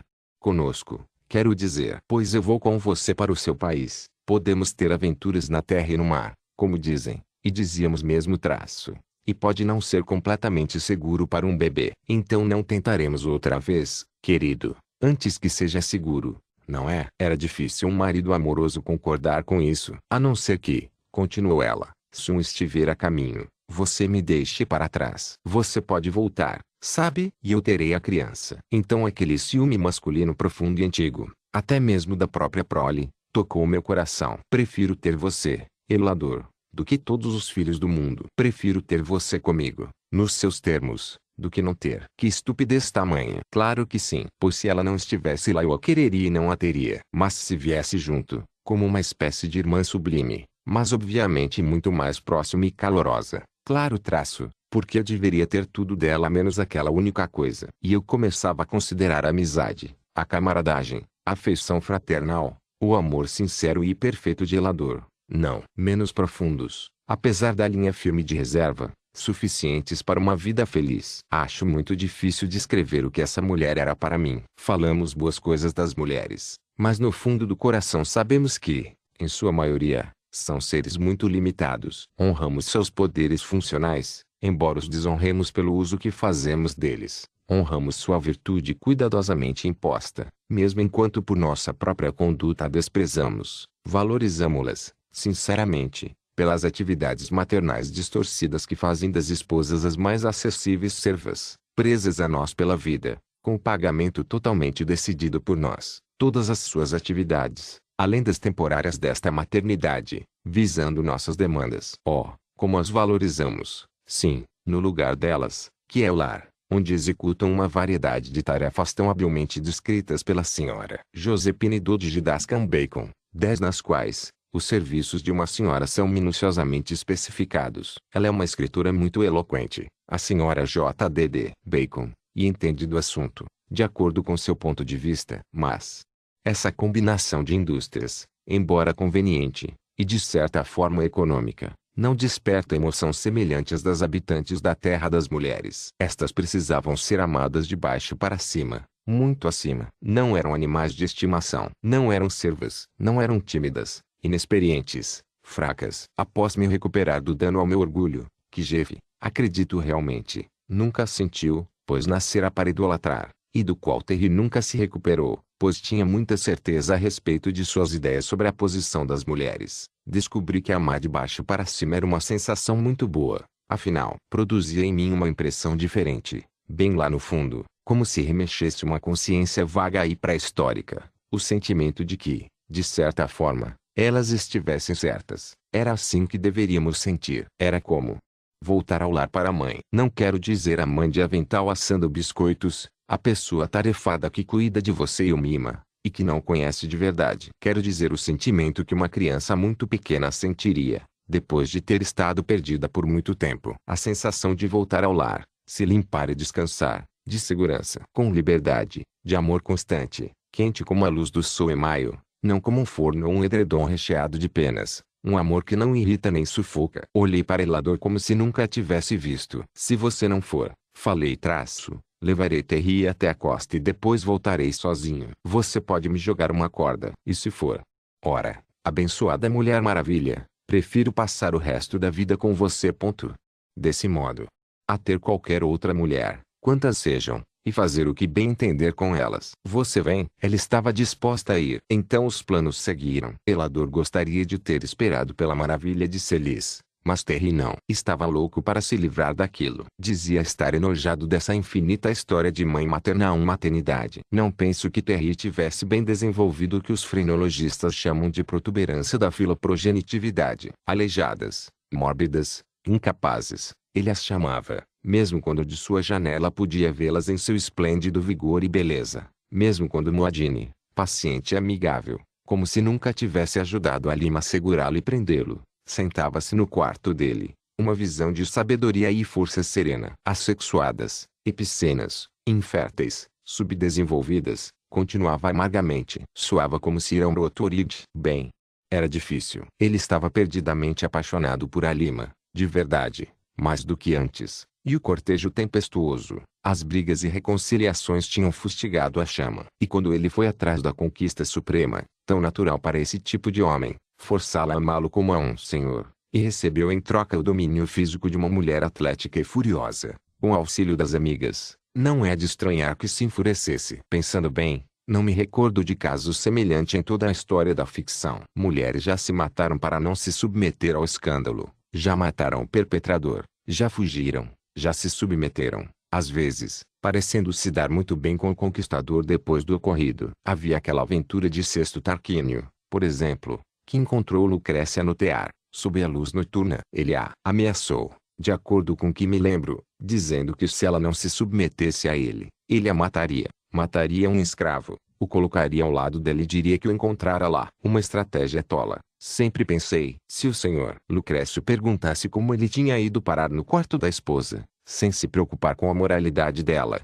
o que teria dito? Mas o ponto é que Lucrécia se submeteu, e a Lima não. Ela me chutou, confidenciou o prisioneiro amargurado, ele precisava conversar com alguém. Eu me contorci de dor, é claro, e ela me segurou e gritou, chamando a velha arpia. Moadine não estava perto quando ele fez este relato traço, e rapidamente me amarraram. Acho que a Lima teria conseguido sozinha, acrescentou ele com admiração relutante. Ela é forte como um cavalo. E, claro, um homem fica incapacitado quando é atingido naquele lugar. Nenhuma mulher com um mínimo de decência. Eu tive que rir diante disso, e até a Terry cedeu amargamente. Ele não era predisposto à razão, mas percebia que um golpe assim significava decência. Eu daria um ano de minha vida para ficar a sós com ela outra vez. Falou lentamente, as mãos fechadas até que as juntas se esbranquiçassem. Mas nunca teve oportunidade. Ela abandonou aquela região do país, indo para a floresta de pinheiros nas colinas altas, e permaneceu lá. Antes de partirmos, estava desesperado para vê-la, mas ela não veio e ele não tinha permissão para ir. Elas ficavam de olho nele feito linces. Será que as fêmeas de lince são melhores guardiãs do que gatas rateiras? É de se pensar. Bem, precisávamos preparar o avião e garantir combustível suficiente. Embora Terry afirmasse que poderíamos planar até o lago depois de dada a ignição. Teríamos ido em uma semana, sem problemas. Mas havia muito a se fazer por todo o país devido à partida de Lador. Ela precisava passar por entrevistas com as principais eticistas, mulheres sábias com olhos tranquilos, e as melhores professoras. Havia um rebuliço, uma emoção, agitação profunda por toda parte. Nossas lições a respeito do mundo provocaram nelas uma sensação de isolamento, de afastamento, de serem uma pequena amostra remota de país, subestimado e esquecido dentre a família de nações. Chamamos de família de nações e elas apreciaram o termo. Estavam profundamente estimuladas com o assunto da evolução. De fato, todo o campo da ciência natural as atraía irresistivelmente. Muitas teriam arriscado tudo para ir até terras estranhas e desconhecidas, para estudar, mas podíamos levar apenas uma, e teria de ser helador. Naturalmente, planejamos extensivamente nosso retorno, estabelecer uma rota conectora pela água, penetrar as vastas florestas e civilizar, ou exterminar, os perigosos selvagens. Isto é, nós, homens, conversamos sobre o último tópico, não com as mulheres. Elas expressavam uma versão definitiva a matar. Porém, nesse meio tempo, reunia-se um conselho com as mais sábias entre elas, as estudantes e pensadoras, que por todo esse tempo recolheram fatos sobre nós, cotejando, relacionando-os e fazendo inferências apresentaram o resultado desse trabalho diante do conselho. Não pensávamos que nossos esforços cuidadosos de acobertamento tivessem sido tão óbvios. Nunca ouvimos uma palavra que os denunciasse. Elas acompanharam o que dissemos sobre ciência óptica, perguntaram questões inocentes sobre óculos e semelhantes, e dessa forma detectaram os problemas de visão comuns entre nós. De forma sutil, mulheres variadas fazendo perguntas variadas em momentos variados, reunindo nossas respostas como um quebra-cabeça, montaram uma espécie de quadro sobre a prevalência da doença no nosso povo. Ainda mais sutilmente, sem show de horrores ou condenações, concluíram algo, longe da verdade, mas bem claro, sobre pobreza, vícios e crimes. E até listaram um bom número de nossos perigos coletados a partir de perguntas sobre seguro e outras coisas inocentes assim. Estavam bem informadas a respeito das diferentes raças, começando pelos nativos com lanças envenenadas ali embaixo e se ampliando para as divisões raciais amplas sobre as quais descontamos. Nenhuma expressão chocada ou de revolta nos avisara. Extraíram informações sem nosso conhecimento, por todo esse tempo, e então estudaram com devoção sincera o material preparado. O resultado foi inquietante para nós. Primeiro, explicaram o assunto extensamente para Elador, a mulher destacada para a visita ao resto do mundo. Para Celis, nada contaram. Ela não podia ser incomodada de nenhuma forma enquanto toda a nação esperava por seu grande trabalho. Por fim, Jeff e eu fomos convocados. Somel e Zav estavam presentes, além de Elador, e muitas outras nossas conhecidas. Elas dispunham de um globo enorme, bem mapeado a partir das pequenas seções de mapas do nosso compêndio. Havia um esboço delineado dos diferentes povos do mundo, e estava indicado o estado civilizatório de cada um. Fizeram gráficos, dados e estimativas, todos baseados nos fatos presentes naquele livreto traidor e no que extraíram de nós. Somel explicou, percebemos que em todo o seu período histórico, bem mais extenso que o nosso, com toda a interação de serviços, troca de invenções e descobertas, e o maravilhoso progresso que tanto admiramos, que nesse seu grande outro mundo, ainda há muita doença, frequentemente contagiosa. Admitimos de imediato. Ainda há, também, em graus variados, ignorância, com preconceito e paixão desenfreada. Isso também admitimos. Também notamos que apesar do avanço democrático e aumento da riqueza, ainda há agitação e, às vezes, combate. Sim, sim, admitimos tudo. Estávamos acostumados a tudo isso e não víamos motivo para tanta seriedade. Após considerarmos tudo, falaram, e não havia mencionado nenhum centésimo de tudo que consideraram. Traço. Não estamos dispostas a expor nosso país a uma comunicação livre com o resto do mundo. Por enquanto, se Elador voltar, e aprovarmos o relatório dela, poderemos fazê-lo depois. Por enquanto, não. Então precisamos pedir aos cavalheiros. Elas sabiam que essa palavra era um título de honra entre nós, que prometam não revelar o local deste país até obterem permissão. Após o retorno de Elador, Jeff não se opôs. Ele pensava que elas tinham total razão. Sempre pensara assim. Nunca vi um estrangeiro se naturalizar tão rapidamente quanto aquele homem na terra das mulheres. Eu analisei a questão por um tempo, pensando no que elas enfrentariam se uma das nossas infecções se espalhasse por ali, e concluí que tinham razão. Assim, concordei. Terry foi obstáculo. Claro que não protestou ele. A primeira coisa que vou fazer é organizar uma expedição para forçar a entrada na terra das mamães. Então, disseram elas calmamente, ele deve permanecer prisioneiro, para sempre. A anestesia seria mais benévola, atalhou Moadine. E mais segura, acrescentou Zava. Ele também concordará, creio, disse Elador. E ele concordou. Após tal compromisso, por fim, deixamos a terra das mulheres.